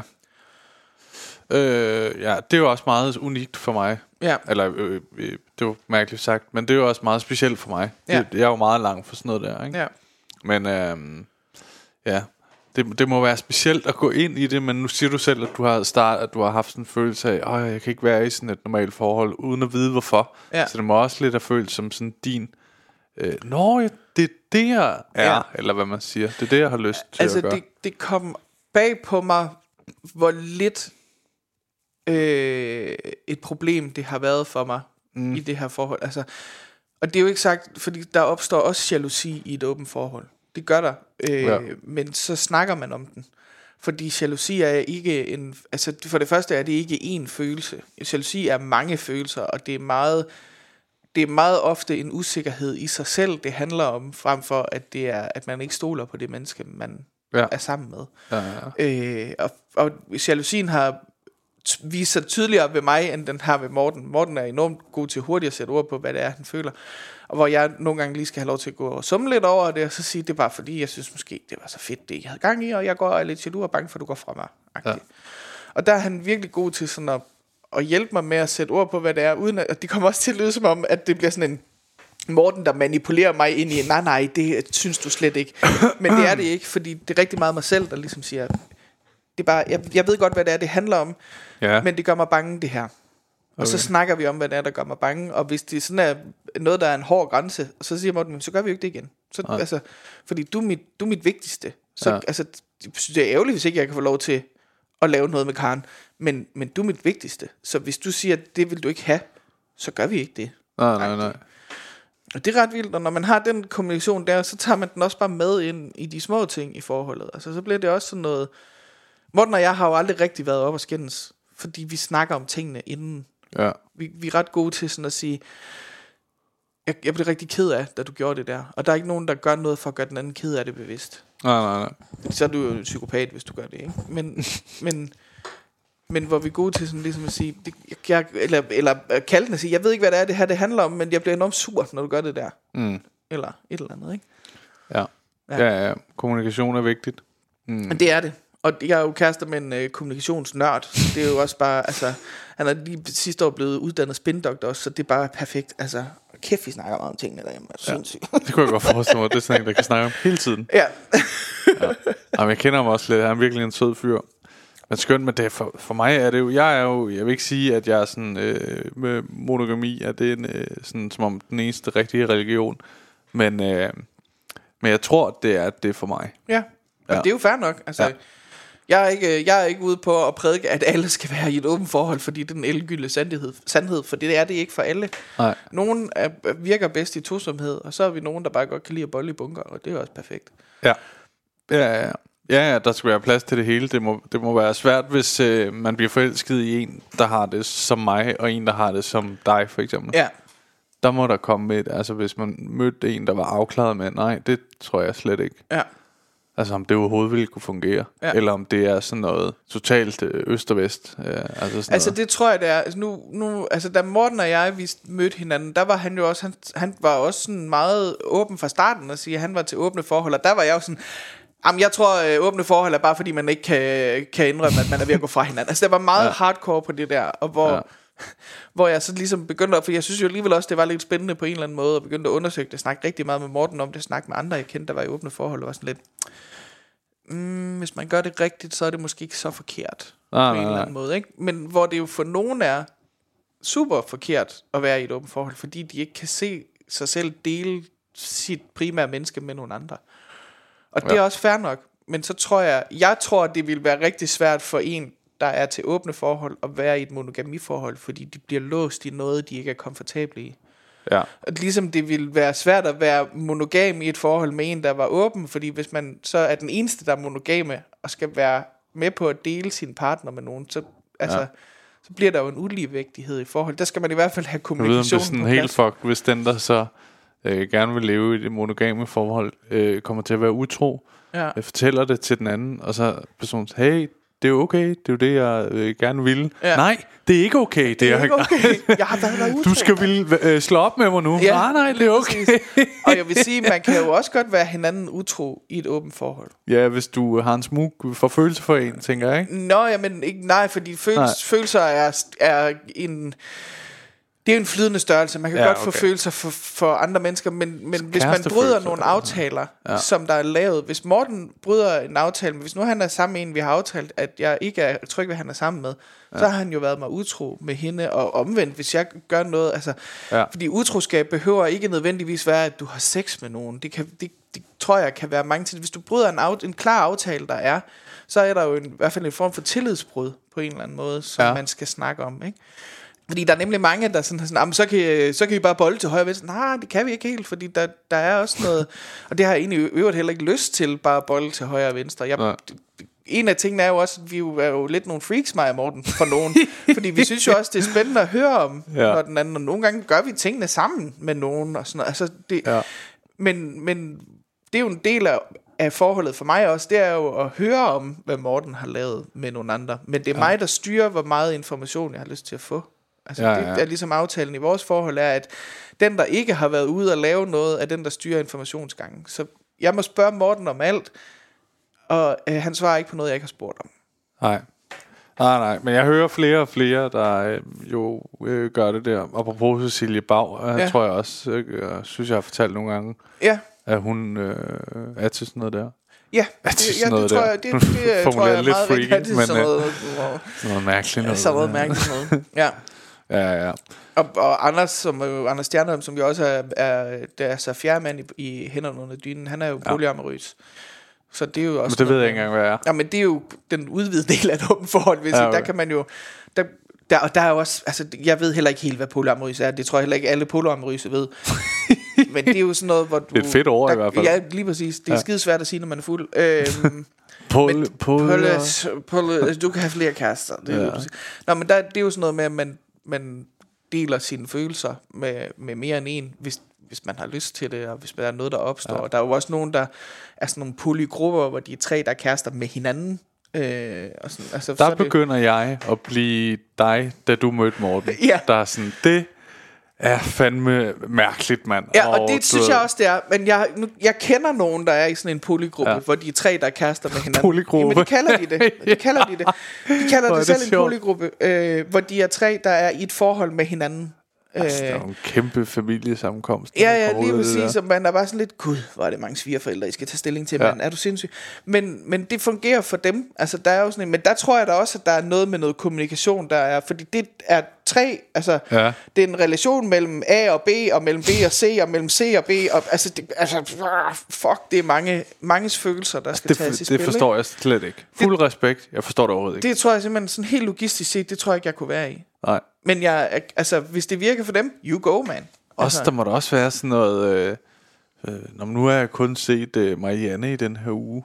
De andre to må der... Eller, du ved, Ja. eller, eller er man på et tidspunkt sådan, hey, jeg har tænkt over noget. Jeg synes, vi alle seks skal flytte ind ned i nummer 16. Den Ja. er kommet til salg. Ja, Altså, det, må tror jeg, være. altså det, ja, og det, den del, af, Man der, man der ikke kan jeg heller på ikke... besøg øh, hjemme hos det par, det er jo et giga orkie først, når de Ja, ja, det er jo fuldstændig, man er sådan helt... Uh, Er de to? Altså er de øh, en mand, dame, mand, dame? Altså, du ved, tre de hver? er tre, nej, nej, altså de er, de er tre mennesker i et forhold. Nå, okay. Øh, Nå, jeg troede, det var seks. Nej, nej, nej, de tre mennesker, de er Ikke, en mand og to, to kvinder, øh, som er i en polygruppe. Som de er tre, tre mennesker i et forhold. Det er fucking sjovt, at det er en gruppe. Ja. Polygruppe. Jamen, det kalder, det kalder Ja. de det. Ja. Øh, der er også nogen, der kalder det en triade, når det er sådan noget. Altså, det er sådan meget... Øh, Næsten græsk. Ja, lige præcis. Og jeg synes, det er spændende. Og jeg kan også mærke, det er ikke, øh, det er ikke til mig. Ikke lige nu, i hvert fald. Det, man skal jo aldrig sige aldrig. Men, Nej, nej. øh, men på det punkt, der er jeg stadig jeg er meget monogam med mine følelser. Ja. Så, så altså, mine, mine øh, romantiske øh, kærlighedsfølelser, de er til Morten. Mm. Alt det andet, med noget med sex og intimitet og sådan noget, det kan jeg godt dele med andre. Ja. Men, men jeg skal have lov til at kunne sige, nu er det mig og Morten. Ja. Øh, og det har vi, og med Morten den anden vej, i øvrigt også øh, har lov til at sige det. Men, men sådan, fordi det, det har jeg det bedst med, at sådan kunne sige, nu, nu har jeg brug for, at vi bare lige er os to, ja. og øh, put og kram og sådan noget er til mig, og så må du... Øh, Det er jo lidt sådan ude godt, hjemme bedst. ja, Du ved, det er sådan, jeg hører det. jamen det er det også lidt. Ja. Ja, og så, ja, så synes vi bare, det er spændende. Man kan jo ikke ignorere, at det er dejligt at tage på ferie engang. imellem. Nej, det er Men, det er sådan lidt Det er sådan noget. også rart at komme hjem til en skive rugbrød, ikke? Jo, jo, jo. Det er sådan. bare spise rigtig meget Morten, græker han er råbrød med lever på steg, Ja, ikke? det, er- det har han godt nok. Det, øh, det er dejligt. Ja. Og vi, øh, vi har en, øh, en vild kommunikation omkring det, så det... Det lyder fantastisk. Ja. Øhm, nu var det jo en comedy podcast. Ja. Øh, jeg vil gerne høre lidt mere om, hvordan du sådan, i forhold til det, nu sagde du det der med, at det var begyndt at komme, den der kreativ- kreativitet på at skrive. Det er jo egentlig det, det, den her snak kom ud af. Mhm. Ja. Men øh, øh, er du meget ude at teste, sådan, hvordan øh, arbejder du hen? Fordi når jeg gør det, så, så er jeg meget ude at optræde. Ja. Hvordan Altså, kommer jeg- dine idéer på det? Jamen, men jeg har sådan... Altså, jeg, det er først nu her, sådan lige omkring december januar, jeg sådan er begyndt rigtig at få hul på pro, altså processen og finde ud af, hvor er det, jeg vil have showet hen. Ikke? Ja. Øh, Men det mener du ikke, at du ikke har nogen jokes, bare ligesom at forstå. Nej, nej. Altså, jeg har haft, eller jeg har i hvert fald haft ma- mange præmisser for jokes, Okay. men jeg har haft svært ved at finde ud af, hvor jokesene skulle hen. Ja. Og det har jeg jo førhen, altså helt da jeg startede med at lave stand-up, var jeg jo sådan en, der skrev alt ned, inden jeg gik Ja. ja. på scenen, og var sådan nærmest manuskript med, ikke?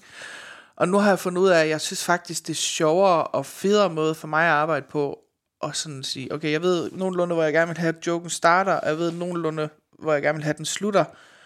Ja. Og måske har jeg sådan et par enkelte one-liners indeni, som sådan kan smide ind, hvis det går Ja. helt galt. Men så bare gå op, og så ord den frem på scenen, og finde ud af, Klart. hvad, hvad reagerer publikum på, og kommer der nogle reaktioner og sådan noget.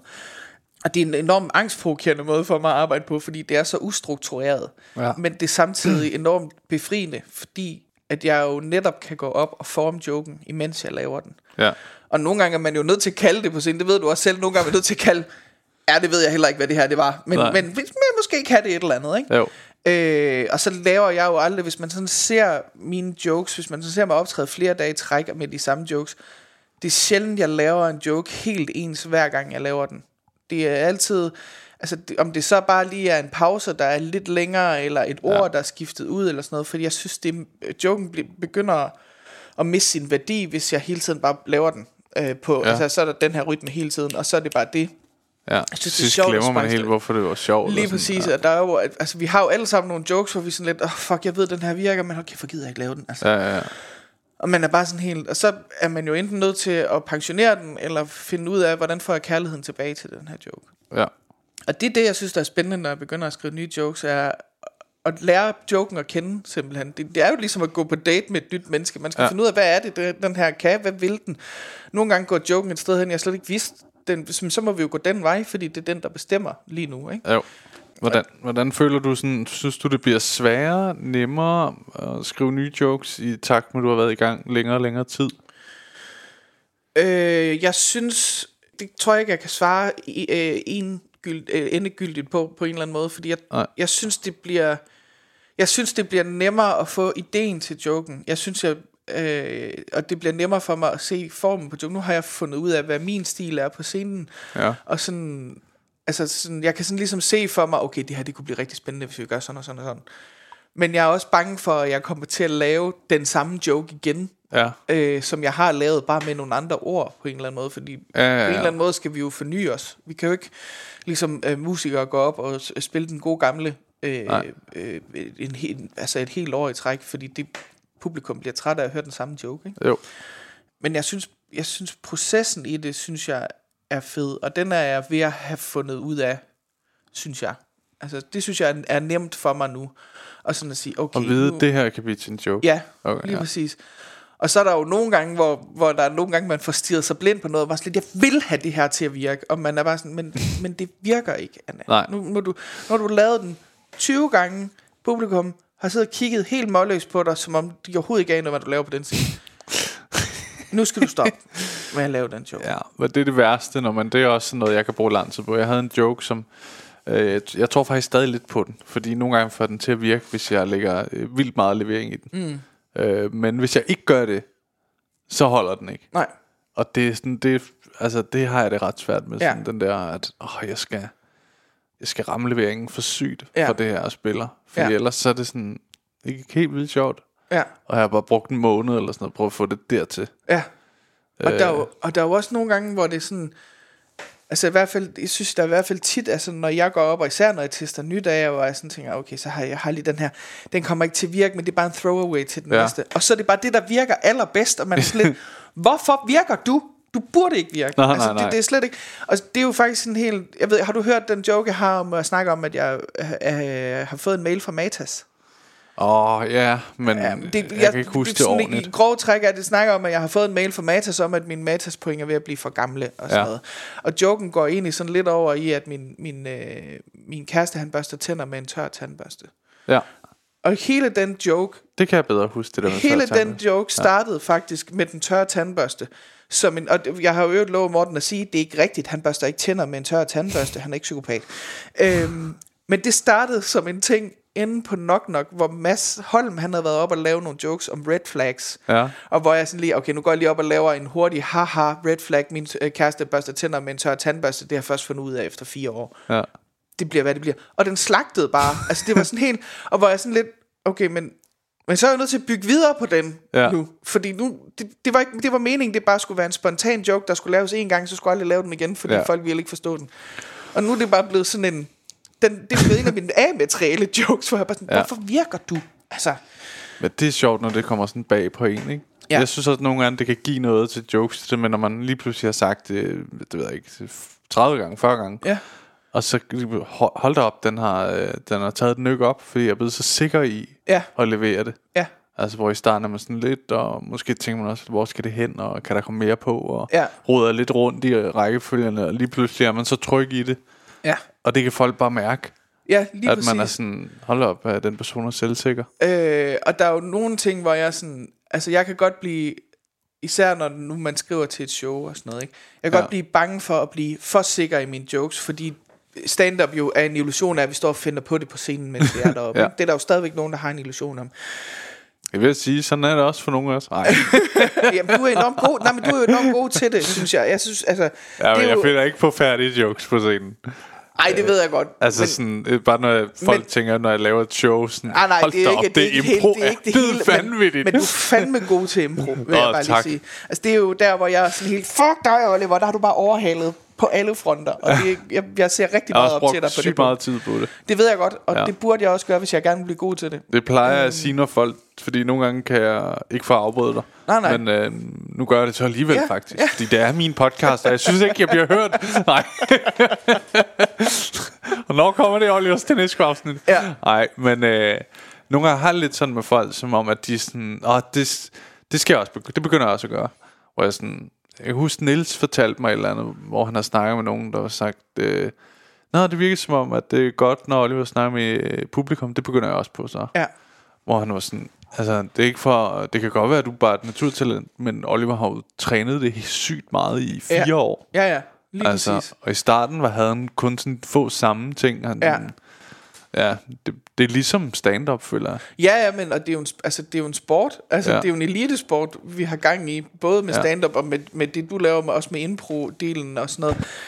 Øh, og jeg kan da også jeg har også sagt, og det kunne, nej, jeg tror, jeg har sagt, det kunne jeg vildt godt tænke mig at gøre. Jamen, der. det ved jeg, du har sagt, men det er noget Øh, helt andet. ja, lige præcis. Så Det er noget tror, andet har end at sagt, sige- sagde til mig, da vi lavede juleshows. Ja, ja, jeg var sådan, jeg er meget, meget ja. misundelig, og jeg, jeg begyndte faktisk at tage lidt hul på det under opfestivalen, hvor jeg ligesom, der lavede jeg jo bare et, bare et all greatest show, hvor ja. men hele min team var med 100% materiale, jeg vidste, jeg kunne gå op og levere med, hvis det var. ja. Og så havde jeg faktisk tænkt mig, at det skulle blive en uge, hvor jeg sådan skulle øve mig i at snakke med publikum.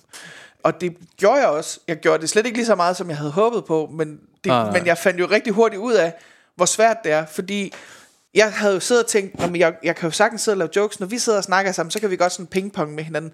Ja. Men, men her byder jeg ind til samtale med en, der ikke kender mig, og ja. så skal de sige noget, og så skal jeg sige noget sjovt, og så skal vi, altså sådan helt, og den første dag, random den første dag var det vidderligt, hvor jeg sagde, Nå, hvad hedder du? Mette. Ja, det er der jo ikke noget sjovt i. Og så gik jeg bare videre med Men mit det er show. sjovt. Og sådan, men det er jo også sjovt, og så Ja. kunne man sådan bygge lidt videre på det. Det er da ret sjovt at være sådan, ja, det, det er jo, der er jo så ikke lige noget i. Det er der ikke noget, altså kan du ikke forstå, at det, du skal hjælpe, du skal sætte mig op til joken, øh, og hvor jeg snakkede med, jeg kan ikke huske, om det var Varba eller Lille, jeg snakkede med om det, men hvor de ligesom sagde, altså det bliver først sjovt, når du stopper med at jagte joken. Så du skal bare, du bare tage samtalen, Ja. og så lære det her menneske at kende. Lige De pludselig to er kommer der virkelig en joke. til det. Ja, det er de. Ja. De er virkelig gode. Men ja. Lille har jo gjort, i hvert fald, jeg tror jeg også Varba har, men har jo gjort det samme som dig, og Ja. startede helt småt bare med sådan Ja. nogle enkelte ting, og så bygget videre på det, ikke? Jo, jo, jo. Ja, Men det, ja, det er en spændende ting. Jeg synes, det, det allersværeste er indgangene. ja. Hvordan man får en lang samtale med et andet menneske, der ikke som sådan tænkte, at de lige skulle have det. ja. At være sådan en super stor del af showet, ikke? Jeg fik, øh, jeg fik et tip af Natasha Brock, som jeg faktisk har brugt øh, lidt. Hun sagde, når jeg skal bryde isen i bare en almindelig samtale med nogen, ja. altså ikke på scenen, men bare ellers, så spørger jeg dem altid efter, hvad deres yndlingsost er. Og det har faktisk, jeg har faktisk øh, nogle gange, det har stjålet den lidt og brugt den nogle gange på scenen, fordi det ikke er det, folk, de, folk regner med, at man starter med at sige, Nå, hvad laver du, hvad hedder du, hvor kommer du Ja. fra, er det din kæreste, Nå, det er din mor, øv, øv, øv. Ja. Men hvor, men hvis man starter med at spørge Boller dem om mor? noget, de, ja, lige præcis, ad, hvor du ulækker. Øh, men hvis man starter med at spørge dem om noget, de overhovedet ikke har regnet med, fordi så smider de også facaden. Ja. -agtigt. Hvad er din yndlingsost?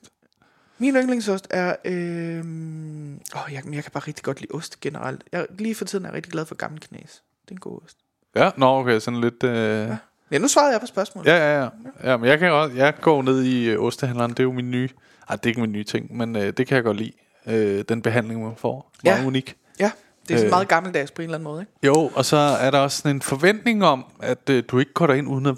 Altså, du, du, du er sat lidt ind i tingene. Ja, ja. Du er ikke... Du, altså, du, ikke kommer ikke ind og spørger efter skiveost. Ah, nej, du kommer ikke ind og får en lille brost. Nej, nej, nej. Du ved noget.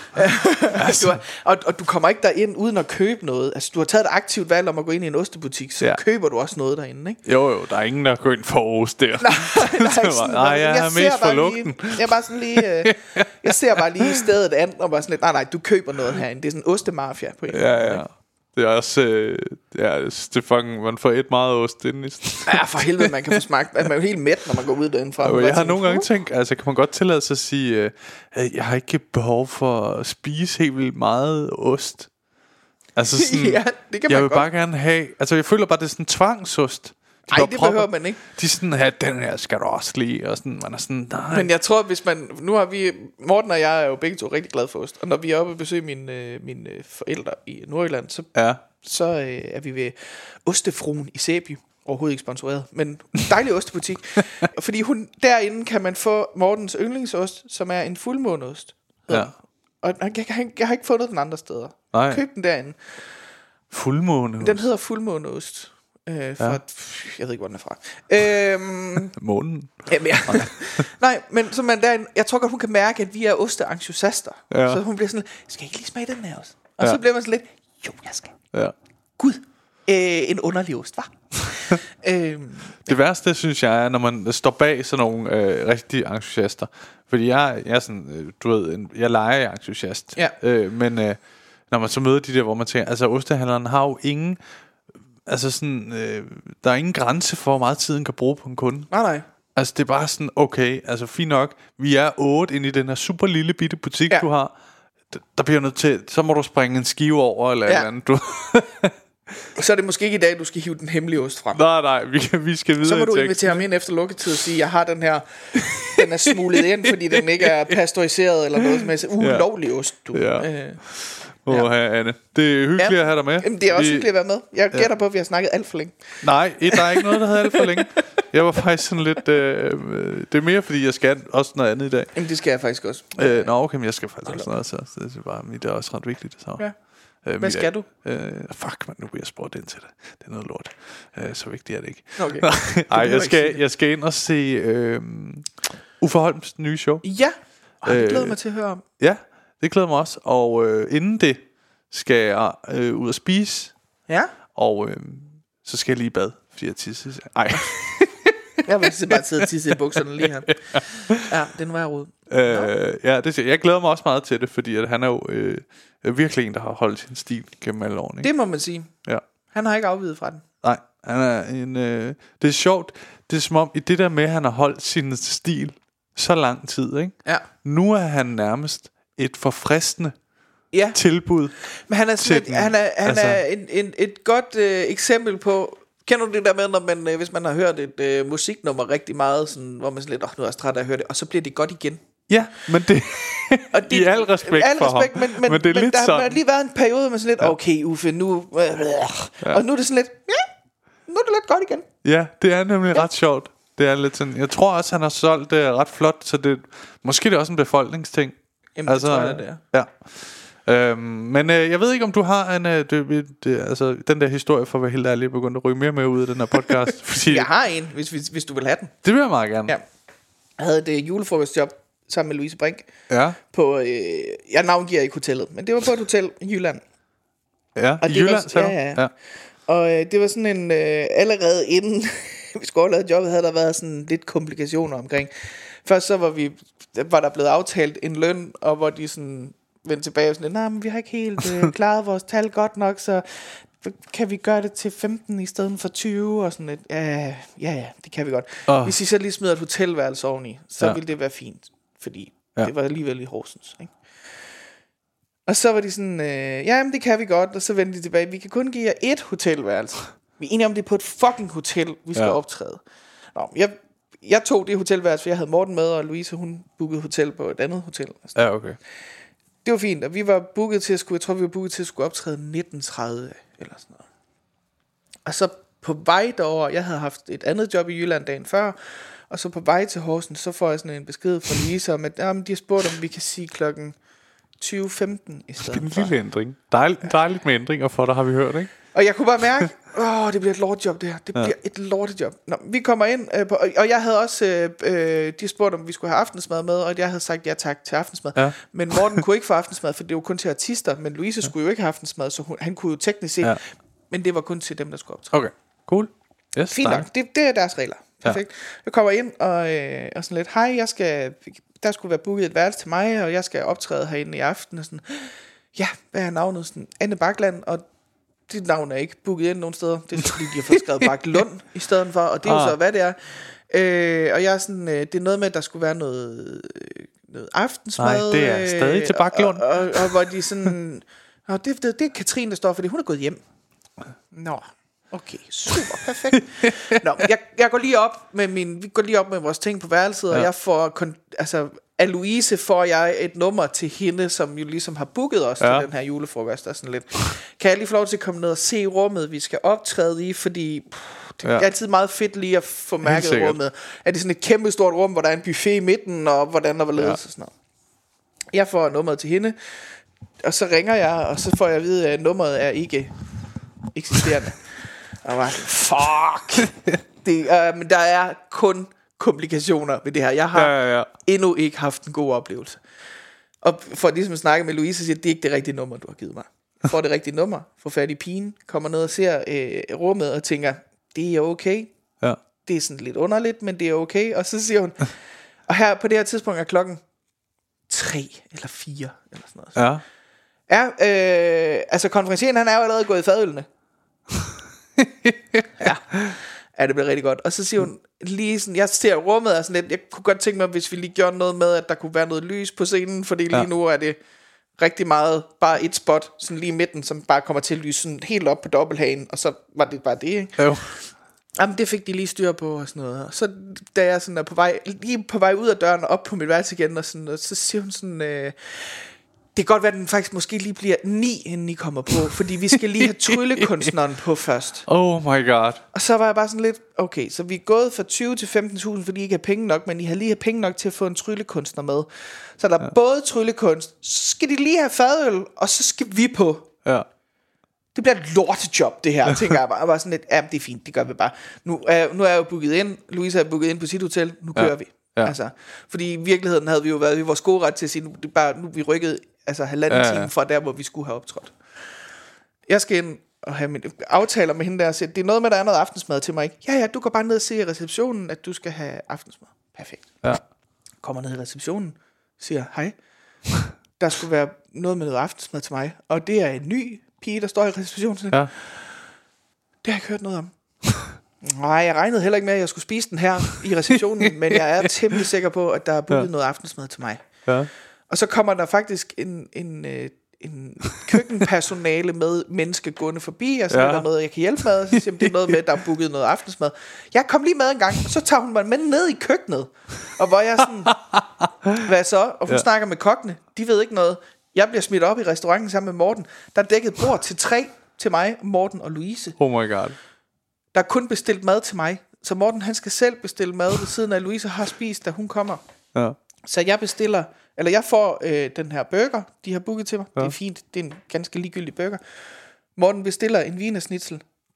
Jeg har aldrig set så mange ærter til en vinersnitzel. Altså det var nærmest Ærter? med vinersnitzel. Ja, okay. øh, og, og spiser aftensmad, og jeg er sådan lidt, øh, jeg spørger tjeneren, så siger man, Ja. og hvordan, fordi der er jo kun booket aftensmad til mig, og hvordan ja. laver vi med betaling og sådan noget. Ja. Nå, det ved jeg ikke lige. altså, jeg har aldrig oplevet et, et, et sted, der, kæft, hvor der ingen er har vist noget, men der har været utrolig god service samtidig. Fordi alle har været sådan, Jamen, det finder vi bare. Morten betalte ja. ikke for det der mad, fordi der var ikke nogen, der bad os om at betale. Der kommer også lidt rigelige ærter, hvis jeg skal være ærlig. lige præcis. rigtig, rigtig mange er der. ja. Hvis jeg skulle være ærlig. Nå, den Ja, her. jo, ja. Ja. ja. Det er min Vi bedste når dag i til, dag. at vi skal lave jobbet. Og øh, øh, øh, tryllekunstneren kommer ud og sådan går forbi, og jeg er sådan lidt, nå, hvordan er de? Og, og det er sådan en situation, hvor, kender du det der? Man møder et menneske, man ved, man har mødt før, man kan ikke huske, hvad de hedder. Nej. Og det er så tydeligt, at vi begge to er i den situation, at vi ved, at vi har været i hinandens selskab før, ja. vi har snakket sammen før. Ingen af os kan huske, hvad vi hedder. Ingen af os vil indrømme det. Så det er bare sådan, hej, ja, fedt at se dig igen. To- det godt? to- Nice, nu er det min tur. Sikke en dag. Se hej. og så går han, og Åh. Så skal vi ind og lave job. Og Louise, hun går på først. Vi skal Ja. lave kvarter 20 minutter hver. Ja. Louise går på først. Og de køber ikke Louise. Altså, de er Ej. øh, for, for det første for fulde og for gamle til at Ja. købe Louise. Altså, Okay. det er meget tydeligt sådan øh, lidt ældre hvide mænd øh, segmentet. Okay. Der synes Louise er lidt for ung til at stå deroppe. Ja, okay. Har jeg en følelse, for jeg sidder jo nede bagved og overværer det hele. Ja. Og kan bare mærke, åh, de vil bare gerne have pick og patter jokes, og det har jeg ikke noget af. Altså, jeg har, det, det, det laver jeg jo ikke. Så det har jeg ikke noget. Jeg har en historie om, at vi har fået besøg af politiet, efter vi har haft sex. Den går jeg op og fortæller. Ja. Eller andet. Og, kan bare, altså, og de er ikke fulde på sådan en rowdy måde, de er mere fulde på sådan en måde, hvor de ikke forstår, hvad der foregår. Ja, ja, ja. Altså, de er bare sådan, de venter bare på, at de kan få lov til at drikke flere øller. ja. De, Så- sådan, Så, så Louise går op og laver sit job, har et hårdt job, så skal jeg op og lukke den aften, og bare sådan... Og ham, der skal præsenteres, han vælger ikke at gå op på scenen og præsenteres. Han vælger at stå nede ved sit sin bord plads. og præsentere, at nu kommer der stand-up, så man skal sådan over til ham og have mikrofonen, Oh og God. så op på scenen, og man er bare sådan, fuck. ja. Ja. Jeg var rigtig, altså, jeg, vi var færdig med det der job, jeg var bare sådan, Morten han sad udenfor øh, det rum, vi skulle optræde i, sammen med, med Louises kæreste, Andreas. Og jeg var bare sådan, jeg skal bare op, øh, jeg, jeg har ikke lige lyst til at snakke om det, jeg skal bare op på værelset. Fordi vi havde egentlig snakket om, at vi lige skulle have en drink bagefter, jeg skal ikke, jeg skal bare, jeg skal bare op, og så skal jeg lige have lov til at rase ud over hele det her projekt. ja. Ja. Hvordan gik din optræden? Den gik. Jeg fik lidt grin, og jeg fik Okay. sådan lidt... Ja. men, men det var en af de Også hårde julefrokoster. Altså, Ja, ja, ja. Og det var også sådan noget med, at vi havde jo fået at vide, at der var sådan noget... Jeg tror, vi havde fået at vide, at der ville være 150, og der var måske 50. Eller sådan noget. Altså, det var sådan... Det var meget mindre end... Der var, der var intet af det, vi havde aftalt, der Nej. Eksisterede. Udover øh, den endelige løn til sidst, vi fik. Nej, nej, nej. Nej, den blev også sendt. Den blev også ændret til at starte med, men, men Ja. de 15.000 holdt vi, og den skulle vi jo så dele, mig og Louise, ikke? Jo. Men, øh, Kæft, mand. ja. det er fandme også. Ah, det var med et hårdt job. Men det er en sjov ting, det der med, at de er så service-minded. De aner bare ikke, hvem der bestemmer. Nej, der er ikke nogen, der vidste noget som helst. Nej. Jeg har fået enormt god service, men øh, et enormt dårligt produkt. ja. Det er virkelig, hvordan man anmelder dem. øh, de er så flinke, de kan godt køre den hjem. Ja, ja. Altså, jeg kan da godt øh, tænke, hold kæft, det var et mærkeligt lortehotel. Men hvis de er sygt søde, Ja, så hører du ikke et ondt ord. nej, nej. Altså, Men de kørte den virkelig hjem på god service, men, men, men utrolig inkompetent viden Det er jo sådan en alt. anmeldelse, ligesom du ved, i blinkende lygter, der er til sidst. Ja, ja, Med lige præcis. Men fire en stjerne på hver. Ja, lige præcis. Ja, ja, ja. Ja, ej, det var, det var fandme hårdt. Det var en fornøjelse, at du ville øh, være med igen, Bakland. Jamen, øh, du får fornøjelse, at jeg måtte være med. Ja, du var simpelthen så rart og, øh, at snakke med mig. Det vidste jeg lidt godt. Ja. Jeg har lidt følelsen som i forrige afsnit, som jeg havde med Masud, hvor at, øh, vi er gode venner, men snakker ikke lige hver dag. Ja, Jeg følte også, at vi savnede en samtale. ja det synes jeg også. Det synes jeg også. Tak fordi du være med. Tak.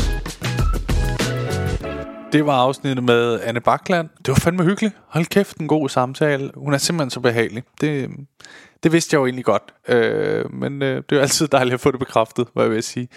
Tak fordi I lytter med. Jeg, der er noget, jeg lige øh, hurtigt skal sige i den her outro. Det er, øh, hvis man øh, lige er inde på Spotify, hvor end man nu hører den her podcast, så må du gerne lige give den øh, i al ydmyghed fem stjerner.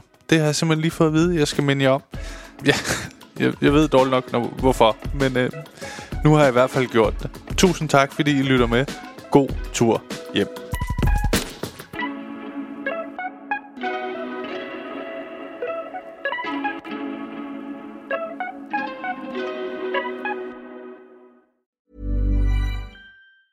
Planning for your next trip? Elevate your travel style with Quince. Quince has all the jet setting essentials you'll want for your next getaway, like European linen, premium luggage options, buttery soft Italian leather bags, and so much more. And is all priced at 50 to 80% less than similar brands. Plus, Quince only works with factories that use safe and ethical manufacturing practices. Pack your bags with high-quality essentials you'll be wearing for vacations to come with Quince. Go to quince.com slash pack for free shipping and 365-day returns.